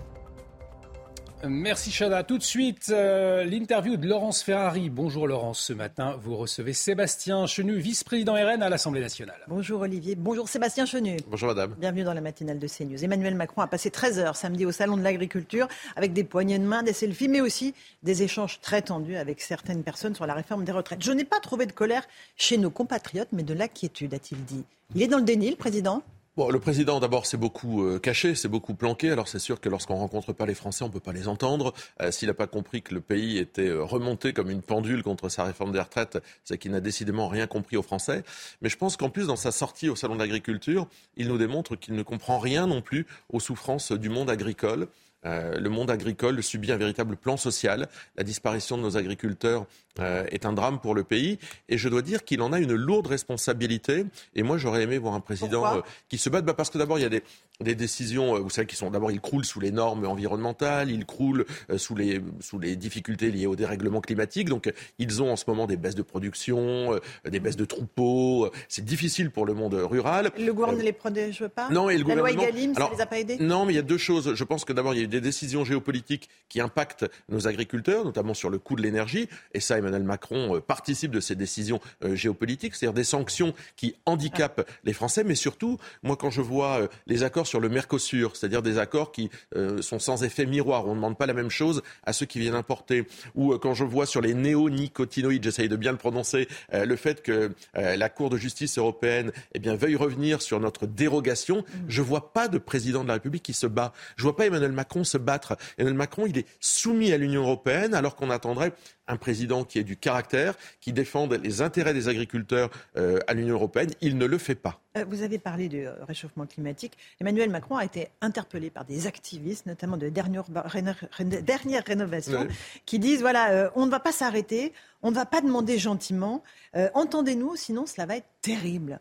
Est-ce qu'il faut prendre en compte ce type d'actions qui sont voilà, assez virulentes? Alors moi, je crois qu'il faut faire attention évidemment à tout. Le dérèglement climatique est une problématique qui est devant nous, on le sait, personne ne le nie. Euh, mais je pense que ça passe d'abord par un rééquilibrage des grands accords internationaux. Euh, quand je dis euh, le président de la République laisse faire un accord sur le Mercosur, laisse l'Union européenne avancer, en cela, il ne joue pas le jeu d'un président de la République protecteur de nos intérêts face au dérèglement climatique. Ce sont les grands équilibres mondiaux qu'il faut revoir. Moi, j'entends ce que disent parfois, avec des excès de forme, des militants qui se comportent pas toujours très bien mais euh, c'est une angoisse euh, chez beaucoup de nos compatriotes et ça a des répercussions euh, dans la vie économique du pays. On le voit chez les agriculteurs qui sont, il faut le dire aujourd'hui, les premières victimes du dérèglement climatique. On le voit sur les réserves d'eau. Nos agriculteurs, ils ont besoin de réserves d'eau. ce n'est pas en leur interdisant ce qu'on appelle les super qui sont en fait des réserves d'eau pour les moments où ils en manquent qu'on solutionnera le problème. Donc ce sont les grands accords internationaux qu'il faut revoir. Mais Emmanuel Macron est un libéral. Emmanuel Macron est un président de la République qui est très peu à l'écoute finalement des préoccupations quotidiennes des Français et donc très loin finalement de, des angoisses climatiques. Après le triste spectacle qu'ont donné les députés euh, lors de l'examen du texte sur la réforme, il arrive devant le Sénat. Le patron des sénateurs LR, Bruno Retailleau, euh, propose d'améliorer la réforme, notamment pour les femmes qui ont eu des enfants. Il leur propose un départ anticipé à 63 ou à 64 ans avec une surcote de 5%. Euh, Olivier Dussopt se dit déjà euh, d'accord avec ces propositions des sénateurs LR. il est prêt à tout pour que ce texte passe? Bon, il y a plusieurs choses. Il y a le fond et la forme. évidemment, sur la forme, on voit le gouvernement lâchera aux républicains parce qu'il veut faire des républicains ses alliés et que les républicains sont les alliés objectifs du gouvernement pour faire passer cette réforme des retraites qui pourtant est refusée par une majorité de Français, donc 93% euh, des actifs. Donc ils sont en train de nous concocter quelque part euh, une réforme encore plus sévère euh, au Sénat que celle que le texte que nous avons proposé. Là, sur les femmes, ça n'a pas l'air plus sévère, ça a l'air plus favorable aux femmes qui ont eu des enfants. Non, parce qu'en réalité, on leur demande quand même de travailler un an de plus. Au bout du compte, c'est pas un gain. Départ euh, anticipé à 73 ans. Euh, elles ne vont pas euh, gagner une année, elles vont travailler une année de plus. Et puis il y a d'autres problématiques. Les trimestres, par exemple, ne jouent pas sur l'âge de départ en retraite sur les femmes. Elles jouent sur la durée de cotisation, mais pas sur l'âge de départ. Donc sur l'âge de départ, on voit bien que les femmes sont victimes de cette réforme des retraites. Qu'est-ce que vous proposez, vous, sur les femmes? Une politique nataliste plus ambitieuse? Pas seulement, vous savez, je crois que maintenant, tout le monde est au courant que cette réforme des retraites, elle n'a pas d'urgence. Euh, le Conseil d'orientation des retraites l'a dit, l'a écrit. Tout le monde s'est rendu compte qu'il euh, n'y avait, pas, euh, il avait pas péril en la demeure, mais qu'il y avait un problème de recettes à long terme. Donc il faut faire rentrer des recettes. Pour ça, il faut faire rentrer des gens sur le monde du travail, des enfants, sur des enfants à venir qui deviendront des travailleurs à venir. Il faut poursuivre le taux d'employabilité chez les seniors. Donc ça, c'est les deux leviers principaux. La natalité pour faire entrer des futurs travailleurs sur le monde du travail et le taux d'employabilité chez les seniors. Donc une politique nataliste, ce n'est pas un gros mot, c'est simplement faire en sorte qu'un pays se porte bien en accueillant chaque année davantage d'enfants pour devenir ensuite des gens qui vont euh, s'insérer sur le monde du travail. Bruno Retailleau, dans le Parisien, dit pour financer un régime par répartition, c'est soit plus d'enfants, soit plus d'immigrés. Il vient sur vos terres mais moi, je considère que c'est plus d'enfants, euh, qu'effectivement, la France gagnerait à, à euh, faire davantage d'enfants. Euh, vous savez, tous les pays développés ont cette problématique face à eux. Il y a des pays qui ont mené ou qui mènent des politiques natalistes. Alors, on parle souvent de la Hongrie parce que ça fonctionne. Ils ont inversé la courbe. Mais en Allemagne, ils mènent une politique nataliste avec des crèches gratuites, par exemple. en Italie, même avant Mélanie, avec Draghi, ils mènent une politique nataliste. Ici, on a tout abandonné. Emmanuel Macron a abandonné les choses. Moi, je pense qu'il faut revenir sur euh, l'universalité euh, des allocations. Je pense qu'il faut euh, travailler sur la prestation d'accueil du jeune enfant. On a des leviers, là encore, pour améliorer l'accompagnement des femmes qui veulent avoir des enfants. Il s'agit d'accompagner les Français qui ont envie d'avoir davantage d'enfants. Pour certains, économiquement, c'est un souci supplémentaire que d'avoir un enfant. C'est une joie, mais c'est aussi un souci économique. Donc il faut les accompagner par des grandes politiques natalistes. On a laissé tomber ça en France depuis très longtemps. Un détail à propos des députés. Euh, on a lu hier dans le JDD euh, que la question de la consommation d'alcool à la buvette de l'Assemblée a été évoquée en un bureau. Vous étiez présent. Vous, vous confirmez? Il y a des députés qui arrivaient ivres en séance? Sérieusement Des députés qui arrivent ivres en séance, il ne faut pas exagérer. Euh, moi, je pense qu'il faut. Bah, il faut voir les choses de, de différentes façons. D'abord, euh, avec un peu de recul. Euh, il y a beaucoup moins de problèmes d'alcool aujourd'hui dans une Assemblée nationale qu'il y en avait dans les années passées. C'est fini le temps des grands repas de députés, etc., euh, qui picolaient le midi, etc. Sincèrement, n'accablons pas les députés. Ils ont suffisamment, pour certains, à se reprocher dans leur comportement. Certains groupes mm pour en plus rajouter des choses qui sont un peu fantasmatiques. Moi, je préférerais toujours, de toute façon, un Philippe Séguin qui avait une faiblesse pour le whisky, un donneur de leçons macroniste qui est une nullité épouvantable euh, mais d'une sobriété absolue. Donc, vous voyez, euh, je veux dire, rentrons pas là-dedans. Il y a des comportements. Mais ça existe ou pas? Non, mais bien sûr, vous savez, 577 mmh. euh, Donc, il y a des gens qui arrivent ivres dans, l'hémicycle. Non, qui arrivent ivres dans. Alors qu'ils sont élus avec nos voix, payés par nos impôts. Non, non, il n'y a pas de gens qui arrivent ivres dans l'hémicycle, je ne le crois pas. Mais si c'était le cas, moi je pense qu'il ne faut pas sous-estimer les choses. S'il y avait des gens qui avaient un problème de comportement, il faut évidemment y être attentif, le faire corriger, car la dignité de la fonction a été suffisamment abîmée par les coups de boutoir qu'ont donné un certain nombre de députés, notamment, il faut bien le dire, euh, d'extrême gauche, euh, de la France insoumise, qui ont euh, ridiculisé nos institutions, qui les ont abîmées, qui ont empêché le débat. Et je pense que ça, ça fragilise notre démocratie. Donc la dignité de la fonction, elle est importante, mais elle passe aussi par le fait d'avoir des députés qui respectent leur mandat en arrêtant d'être ici simplement pour casser, déconstruire, abîmer et empêcher euh, les discussions. On l'a vu avec la réforme des retraites. Olivier Dussopt euh, a dit à propos de l'attitude de la NUPES que euh, voilà, ça a été un spectacle affligeant. il a aussi dit Marine Le Pen, elle a été bien plus républicaine que beaucoup d'autres dans ce moment-là.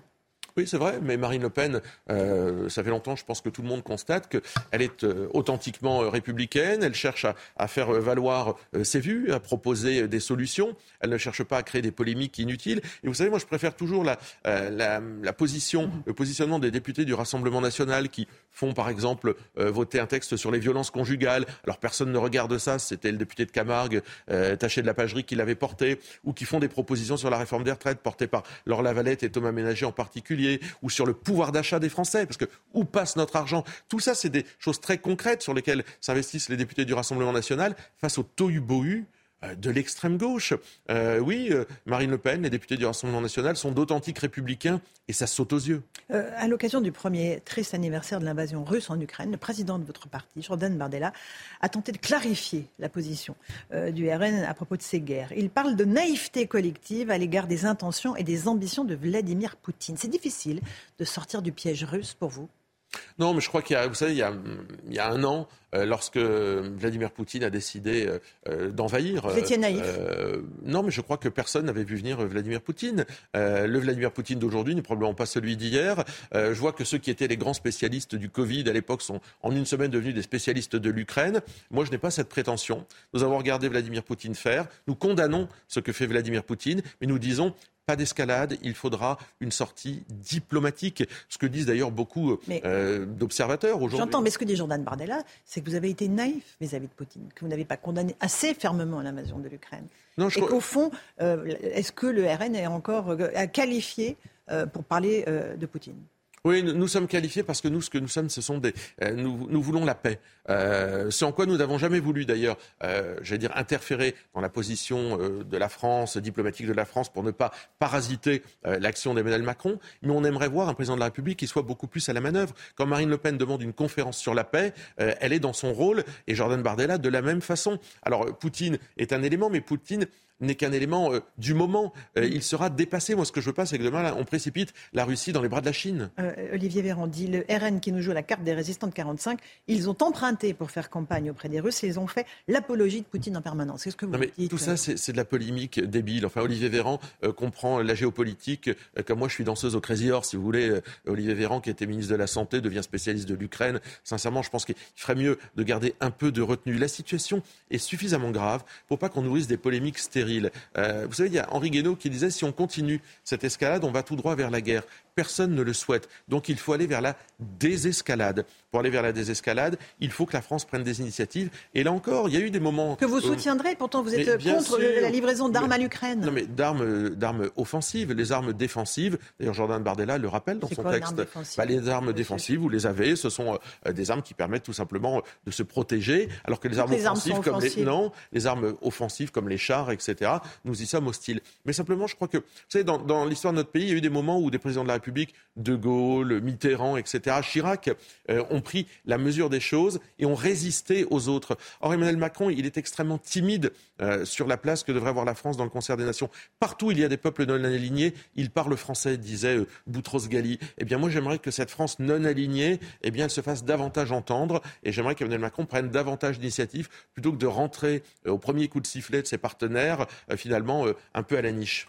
Encore un mot, un dernier mot sur le projet de loi immigration qui va bientôt arriver devant l'Assemblée euh, avec un objectif à la fois être plus euh, strict sur les expulsions et plus humain sur les titres euh, des métiers en tension. Est-ce que le RN s'apprête à une guerre de tranchées sur ce texte? Tout le monde ne votera pas ça. Ça ouvre une nouvelle voie d'immigration et chacun l'a bien compris. D'abord, dans ce texte, c'est un petit texte, un tout petit texte administratif. Il n'y a rien sur les OQTF. Je rappelle Gérald Darmanin, il y a un an ou deux ans, 100% des OQTF vont être appliqués. Euh, on aimerait voir le résultat. Il n'y a rien sur le regroupement familial, enfin, il n'y a rien sur les grands enjeux. Ça ouvre simplement une voie sur les métiers en tension, une voie d'immigration supplémentaire.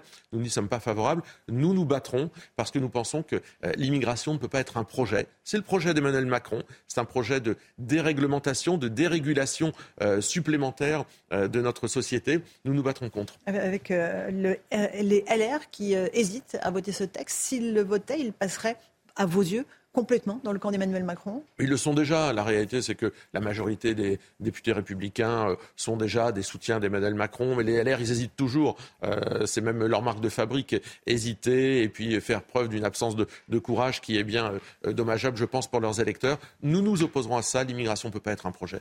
cette Assemblée nationale, décidément, au cœur de toutes les critiques. Est-ce que le Sénat, qui va s'emparer de la réforme des retraites, va peut-être mettre à l'honneur la démocratie un peu mieux que parlementaire, un peu mieux que ne l'a fait l'Assemblée bah, le Sénat, déjà, n'a pas de députés euh, insoumis, donc euh, mhm. ce sera moins mhm. euh, bordélique probablement qu'à l'Assemblée nationale, puisque les Ni de RN Donc ce sera probablement un texte qui sera beaucoup plus associé entre LR et majorité présidentielle, sans éclat de voix, puisqu'il n'a pas de vrai opposant, pas de député RN, et il n'a pas de, de bordélisation. Il y a des socialistes, il y a des communistes, oui, bon, enfin, tout ça, des vrais opposants Non, bah non, tout ça, c'est le, vieux monde, séduit d'ailleurs par Emmanuel Macron, recyclé par Emmanuel Macron. Ils feront leurs affaires entre eux, mais je crains surtout que le texte qui sort. Vous dénigrez le, le, travail des sénateurs? Je ne dénigre pas le travail des sénateurs. Je dis que là-bas, il y a une majorité qui est en soutien à Emmanuel Macron, qu'elle aille des socialistes aux républicains en passant par les députés macronistes. En réalité, le Sénat est assez acquis euh, aux idées d'Emmanuel Macron. Peut-être qu'ils auront le débat de fond que l'Assemblée n'a pas pu avoir. Peut-être qu'ils voteront le texte finalement. Mais, mais, ça, je le souhaite. Mais vous savez, nous sommes les seuls, les députés RN,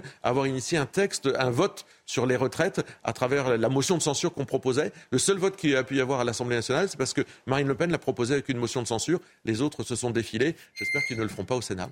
Merci beaucoup Sébastien Chenu d'être venu ce matin dans la matinale de CNews. Tout de suite, c'est Olivier de Carenfleck pour la suite des infos. Et de retour sur le plateau de la matinale, toujours avec euh, Chana Lousteau, Gauthier Lebret et Lomic Guillot à la une de l'actualité euh, ce matin, cinq jours après le drame, l'émotion, toujours vive à Saint-Jean-de-Luz. Euh, l'élève qui a mortellement poignardé sa professeure d'espagnol est en détention provisoire depuis vendredi dernier après sa mise en, examen, Chana. Et on rejoint tout de suite Régine Delfour devant le lycée Saint-Thomas d'Inquin à Saint-Jean-de-Luz. Régine, l'émotion est toujours très vive ce matin. Oui, Chana, l'émotion est toujours très vive et vous l'avez dit, cinq jours après euh, le drame, donc les élèves retrouvent euh, le lycée, l'établissement euh, Saint-Thomas d'Aca. On a vu des élèves arriver et reposer encore à nouveau des fleurs ici. Alors ce qui est assez étrange, c'est qu'il n'y a pas de mots. Hein. Il y a énormément de fleurs, mais pas de mots. Les élèves sont toujours extrêmement choqués. Ils vont encore aujourd'hui pouvoir euh, s'entretenir avec des psychologues qui sont toujours au sein de l'établissement. La cellule médico-psychologique donc est toujours active et à partir de demain, elle devrait être dédiée à ceux qui présentent vraiment des, des angoisses très importantes. Un numéro d'appel sera donné euh, pour les euh, autres élèves. Alors nous avons pu nous entretenir avec des parents d'élèves qui nous ont dit que le week-end avait été difficile pour leurs enfants puisque beaucoup estiment que leurs parents ne peuvent pas comprendre le traumatisme qu'ils ont vécu. Il y a cette mère qui me disait que sa fille samedi avait euh, joué au tennis pendant plus de 6 heures, ce qui est assez étonnant. Cette fille avait donc besoin de sortir du domicile familial et d'aller retrouver ses camarades pour être toujours avec eux, pour pouvoir partager ce moment. Des professeurs étaient absents aussi jeudi et vendredi et tous, professeurs, élèves, attendent désormais de connaître la date des obsèques d'Agnès Lassalle pour lui rendre un dernier hommage, mais surtout aussi pour commencer euh, ce moment de deuil. Merci beaucoup euh, Régine pour ces précisions. Régine Delfour en duplex de Saint-Jean-de-Luz avec Jérôme Rampenou derrière la caméra. Dans l'actualité également, Pierre Palmade. Il devrait être fixé sur son sort en fin de matinée à 11h30. La Cour d'appel euh, doit décider si le comédien sera placé en détention ou pas, et une décision perturbée, Chana, bien par l'état de santé hein, de Pierre Palmade. Oui, puisque je rappelle qu'il a été victime d'un AVC euh, samedi dernier, qu'il a été transféré en urgence à l'hôpital Kremlin-Bicêtre dans le Val-de-Marne. On rejoint tout de suite Amaury Bucco devant la Cour d'appel de Paris. Amaury, euh, deux scénarios sont possibles ce matin pour Pierre Palmade. Soit il va en prison, soit il reste assigné à résidence. Effectivement, Chana, la question a été mise en délibéré depuis euh, vendredi dernier, date à laquelle s'est tenue ici même à la Cour d'appel de Paris une audience euh, qui a opposé euh, d'une part euh, la défense de Pierre Palmade et d'une autre l'avocate générale qui demande, qui avait demandé sa détention provisoire. Alors cette audience, elle, s'était tenue huis clos. On n'avait pas pu y assister, mais ce que l'on sait, c'est qu'elle avait duré une heure et que les magistrats, les trois magistrats de la Chambre de l'instruction, avaient décidé d'une mise en délibéré de plusieurs jours, ce qui est assez rare en la matière. et la question que l'on se pose aujourd'hui, c'est de savoir si l'AVC dont a été victime ce samedi Pierre Palmade, s'il va avoir sa cet euh, accident euh, de santé va avoir une incidence sur la décision qui va être prise dans quelques heures par la Cour d'appel de Paris. Alors en théorie non, euh, puisque cet AVC a eu lieu samedi et que l'audience a eu lieu la veille, donc l'AVC n'avait pas fait partie des débats. Mais ce qui est sûr en tous les cas, c'est que cet accident de santé de Pierre Palmade va plutôt dans le sens d'une solution médicalisée pour lui et rend moins probable en tous les cas la solution d'une détention provisoire. Et euh, Pierre Palmade visé également par deux autres enquêtes, l'une pour euh, détention, consommation de stupéfiants et l'autre pour détention d'images à caractère pédopornographique. Oui, et il y a eu un nouveau rebondissement euh, dans l'affaire Palmade. On pourrait même parler des affaires Palmade, hein, puisqu'effectivement, il y a trois enquêtes différentes. Alors, euh, une enquête avait été ouverte effectivement par le parquet de Paris pour euh, euh, détention d'images pédopornographiques et on sait que cette enquête, en raison des éléments solides dont dispose la police et la justice, eh bien cette enquête, elle est désormais confiée à un juge d'instruction qui va aller plus loin encore dans les, investigations et qui a donc une information judiciaire a été ouverte et que dans le cadre de cette information judiciaire, eh bien ce week-end, une des deux personnes qui avait été placée en garde à vue a été mise en examen et placée sous contrôle judiciaire. Et ce que l'on sait euh, de cet homme hein, et des selon les informations du Parisien, eh bien, c'est qu'il s'agit euh, d'un proche euh, de Pierre Palmade et donc que les investigations vont se poursuivre encore dans les prochains jours et qu'il pourrait y avoir de nouvelles mises en examen ou des personnes qui sont placées en tant que témoins assistés. Merci beaucoup à Amaury pour toutes ces précisions. Amaury Bucco en direct de la Cour d'appel de Paris avec Dorine Jarnias derrière la caméra. On en vient à ce scandale à l'Assemblée nationale. Scandale, le mot est peut-être trop fort, mon cher Gauthier. En tout cas, vous allez nous, éclairer, puisque euh, certains euh, députés dans l'hémicycle eh bien, arriveraient après avoir bu beaucoup d'alcool. Oui, alors Sébastien Chenu a dit que ce n'était pas vrai ce matin chez Laurence Ferrari, mais on se posait la question, faudra-t-il un éthylotest à l'entrée euh, de l'hémicycle pour avoir des députés euh, SOP qui peuvent débattre de telle ou telle euh, réforme Effectivement, après les révélations du JDD. Alors c'est un article, je peux vous dire que de nombreux députés ont lu hier au petit déjeuner, et dans les différents groupes, on était soulagés que personne ne soit cité. On avait peur qu'un tel ou un tel finisse par se faire épinglé. Alors déjà, il y a une semaine, le Parisien nous apprenait qu'un député avait vomi puisqu'il avait bu euh, trop euh, d'alcool. Et là, dans le JDD, c'est un festival. Rupture de Jet 27 à la buvette de l'Assemblée. Certains commanderaient des coupettes dès 11h du matin et d'autres sont au Rhum à partir de 16h. C'est une députée Renaissance qui dit ça euh, dans les colonnes du journal du dimanche. Un député se serait même fait ramasser par les serveurs de la buvette tellement il était mal. Et puis enfin, euh, dans la buvette et dans les jardins, c'était alcool, je cite, alcool à gogo jusqu'à 3h du matin, une autre source euh, du JDD. Alors faut-il interdire l'alcool à l'Assemblée? La question a été sérieusement posée lors d'une réunion de groupe d'une réunion du bureau de l'Assemblée, c'était le 8 février dernier, et Yael Braun-Pivet, la présidente de l'Assemblée nationale, a demandé aux différents présidents de groupe, eh bien tout simplement, de tenir leurs troupes, de siffler la fin de la récréation, et puis une enquête chiffrée a été commandée pour voir eh si ce phénomène s'est amplifié à travers les années. Sébastien Chenu disait non, que c'était largement pire avant. Et puis d'autres députés cités dans le JDD disent que ça a toujours été comme ça. Mais donc cette enquête a été commandée et on verra les résultats. Merci euh, beaucoup Gauthier pour, euh, pour tous ces, détails, ces informations concernant la consommation d'alcool. C'est vrai que ça peut étonner euh, des, des, députés. En tout cas, comme tous les matins, on vous a consulté sur cette question justement, Chana. Oui, est-ce que l'Assemblée nationale doit instaurer une réglementation liée à la consommation d'alcool? Écoutez vos réponses, c'est votre avis. Boire de l'alcool pendant que tu as des décisions à prendre, ou euh, après, ou pendant une pause ou autre, je trouve que c'est pas normal. Tiens un devoir d'exemplarité, donc c'est un peu gênant. Ils ont des gros horaires aussi, donc c'est assez partagé pour moi. Je ne conçois pas que les députés aillent voter des lois euh, fortement imbibées. Enfin, ça me, ça me semble euh, inconcevable. Ils devraient voir, mais avec une modération. Ils doivent donner de l'exemple en tant que représentants de la nation. La France va aider les athlètes ukrainiens pour les JO 2024. La ministre des Sports Amélie Oudéa-Castera a annoncé qu'un million d'euros sera débloqué. Une annonce qui fait beaucoup réagir, notamment les athlètes français qui euh, ont du mal à boucler les fins de mois. Certains sont même contraints de lancer des cagnottes pour euh, se faire aider dans leur préparation aux Jeux. Témoignage recueilli par Maureen Vidal.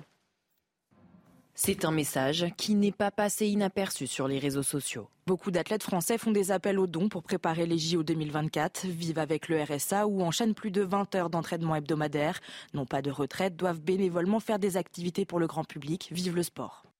Cet athlète olympique dénonce les difficultés de certains sportifs français contraints de créer des cagnottes pour financer leur préparation aux Jeux olympiques. C'est une bonne nouvelle qu'on ait des budgets pour le sport français, qu'on est aussi, on est en plein débat sur les retraites. Il y a un gros sujet sur les retraites des sportifs de haut niveau.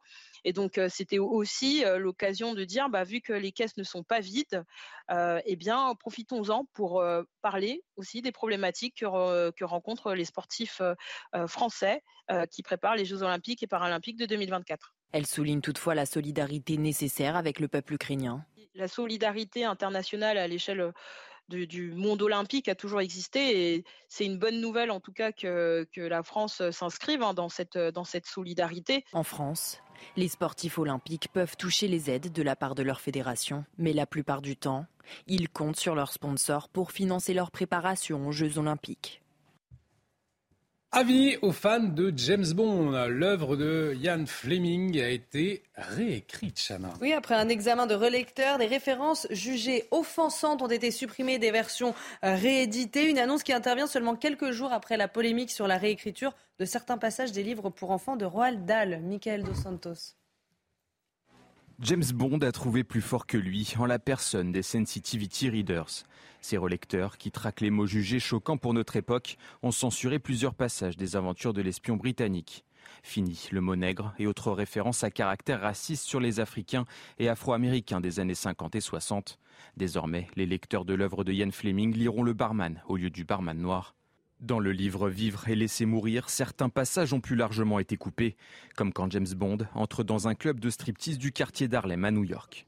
Bond pouvait entendre le public haleter et grogner comme des porcs devant l'abreuvoir. Il sentait ses propres mains empoigner la nappe.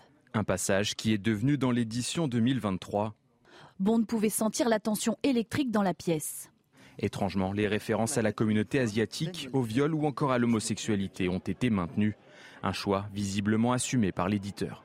Nous avons examiné différents mots ratios dans les livres et avons fait le choix d'en supprimer une partie ou de les remplacer par des termes équivalents et mieux acceptés de nos jours. Cette polémique surgit quelques jours après la réécriture des passages du livre Charlie et la chocolaterie. Le Premier ministre britannique Richie Sunak et d'autres hommes politiques du pays s'en étaient d'ailleurs inquiétés. Mon cher Gauthier, ça ne vous réjouit pas vraiment cette nouvelle, hein, j'ai l'impression. Disons que ça m'interroge, c'est-à-dire que c'est effectivement arrivé à l'auteur de Charlie la chocolaterie, à Agatha Christie aussi, et donc le wokisme ne euh, veut pas juste modifier le présent, il veut aussi réécrire le passé. Donc ça ouvre effectivement une boîte de Pandore, pourquoi pas réécrire aussi les manuels d'histoire. Donc on, peut se poser des questions. En tout cas, on ne va pas réécrire le Vidal. On accueille le docteur Brigitte Millot tout de suite. on ne réécrira pas sa chronique, ça c'est certain. ça c'est certain. Bonjour docteur. Bonjour. On va parler dans un instant de nombreuses maladies psychiatriques. Bonjour Docteur Mio avec Zia Carmentia Company. Gestion du poids avec contrôle du glucose. Premier produit à base d'acarmentia. Disponible sur bionutrix.fr. Alors Brigitte, c'est vrai que vous avez parlé ces derniers jours de nombreuses maladies euh, psychiatriques. Ce matin, vous nous expliquez ce qu'est réellement la schizophrénie. Oui, parce qu'en fait, tout le monde en parle, mais c'est assez mal connu. C'est souvent, on en parle souvent au moment d'un fait divers avec un violent euh, schizophrène qui a agressé une personne, ou alors dans les films comme un dédoublement de la personnalité. En fait, c'est pas tout à fait ça. Euh, la schizophrénie, c'est une vraie maladie. C'est une maladie complexe. C'est une maladie chronique. C'est une maladie fréquente. C'est une personne sur 100. Hein. Euh, c'est une maladie qui apparaît généralement entre 15 et 25 ans. Et en fait, quand on s'intéresse au nom, euh, schizo, ça veut dire fragmentation, morcellement, et phrénie, c'est l'esprit. C'est en fait une fragmentation de l'esprit, c'est-à-dire qu'en fait, on perd, la réalité est altérée. On a une autre perception de la réalité qui n'est pas la réalité, justement. Euh, alors ça se traduit par des signes assez spécifiques. Hein. je vous ai mis les genres de signes. ce qu'il faut surtout comprendre, avant tout, quand même, avant toute chose, mhm. c'est qu'il existe plusieurs sortes de schizophrénie. Il n'y en a pas qu'une. Il y a quasiment autant de schizophrénie que de schizophrènes, mais ils ont toutes, toutes ces formes ont un point commun, c'est la souffrance. La souffrance du patient et la souffrance de l'entourage, des proches. C'est terrible d'avoir euh, dans son entourage un patient schizophrène, parce que justement, lui souffre et nous aussi. Euh, donc, quels sont les principaux symptômes? On distingue trois types de symptômes, mais encore une fois, ils sont très variables d'un mmh. individu à l'autre. Hein ce qu'on appelle des syndromes, des symptômes productifs. C'est-à-dire qu'en fait, le patient va délirer, va avoir, euh, va devenir parano. Il a l'impression que tout le monde lui en veut. En plus, c'est un cercle vicieux parce que quand on a l'impression que tout le monde vous en veut, bah, l'autre a un changement d'attitude aussi. Donc, euh, vous voyez, c'est un vrai cercle vicieux. Il devient mégalomane. Il a des hallucinations, mais les hallucinations, il faut bien comprendre que ça provoque des des souffrances et des réactions terribles. Ce sont des hallucinations visuelles. Il voit des gens qui lui parlent, qui, qui, veulent le tuer, qui veulent lui faire du mal. Des hallucinations auditives, il entend des voix.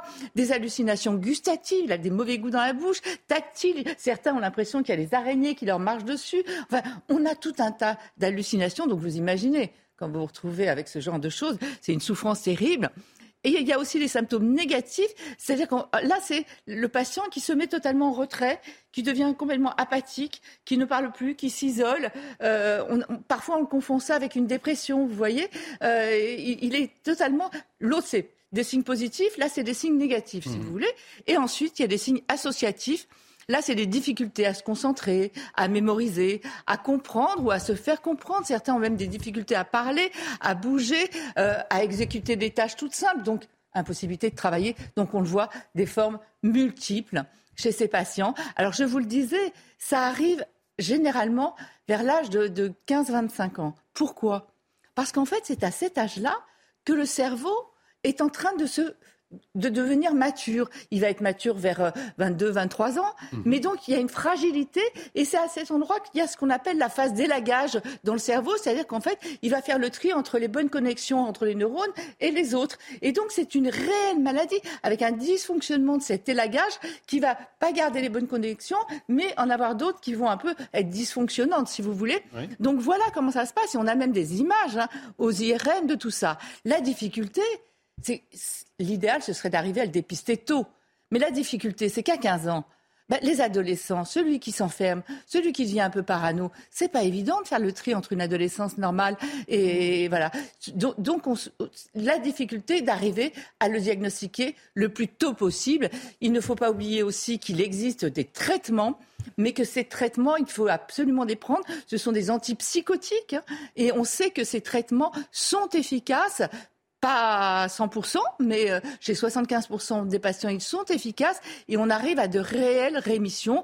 En tout cas, il faut un diagnostic le plus précoce possible, une prise en charge multidisciplinaire, parce qu'il n'y a pas que le médicament, il y a aussi toute la prise en charge autour, ne jamais arrêter son traitement et bien comprendre que quand je vous dis que ces patients sont dans une souffrance terrible, il y en a quand même un sur deux qui va tenter de se suicider et il y a quand même 10% des patients qui arrivent, enfin, qui se suicident réellement. Mmh. Donc on le voit, c'est pas quelque chose à prendre à la légère. La recherche avance beaucoup. On travaille justement pour pouvoir poser un diagnostic avec précision. J'en profite aussi pour dire je le disais, c'est à l'âge de l'adolescence qu'on s'en aperçoit, la prise de cannabis multiplie par deux le risque de faire une schizophrénie. Donc euh, voilà, soyez vigilants avec vos adolescents. Attention, n'allez pas tout de suite parce qu'il s'enferme dans sa chambre ou parce qu'il devient un petit peu... Mais bon, s'il devient un peu mystique, si tout à coup il dit qu'il est capable de télépathie, si tout à coup, voilà, là on peut peut-être avoir des doutes et consulter, mais c'est une maladie à prendre très au sérieux. Bonjour Docteur Mio avec Zia Carmentia Compagnie. Gestion du poids avec contrôle du glucose. Premier produit à base d'Acarmentia. Disponible sur bionutrix.fr. Merci Docteur Mio et on arrive au terme de cette matinale. Merci Chana Lousteau, merci à vous Brigitte Mio, merci Gauthier Lebret, merci Lomi Guillaume. On se retrouve euh, demain avec grande joie bien évidemment. L'actualité continue sur euh, CNews. Dans un instant, c'est l'heure des pros avec Pascal Pro, une émission à revoir si vous le souhaitez sur notre site www.cnews.com Excellente journée sur notre antenne. À très vite. Tout de suite, Pascal Pro dans l'heure des pros.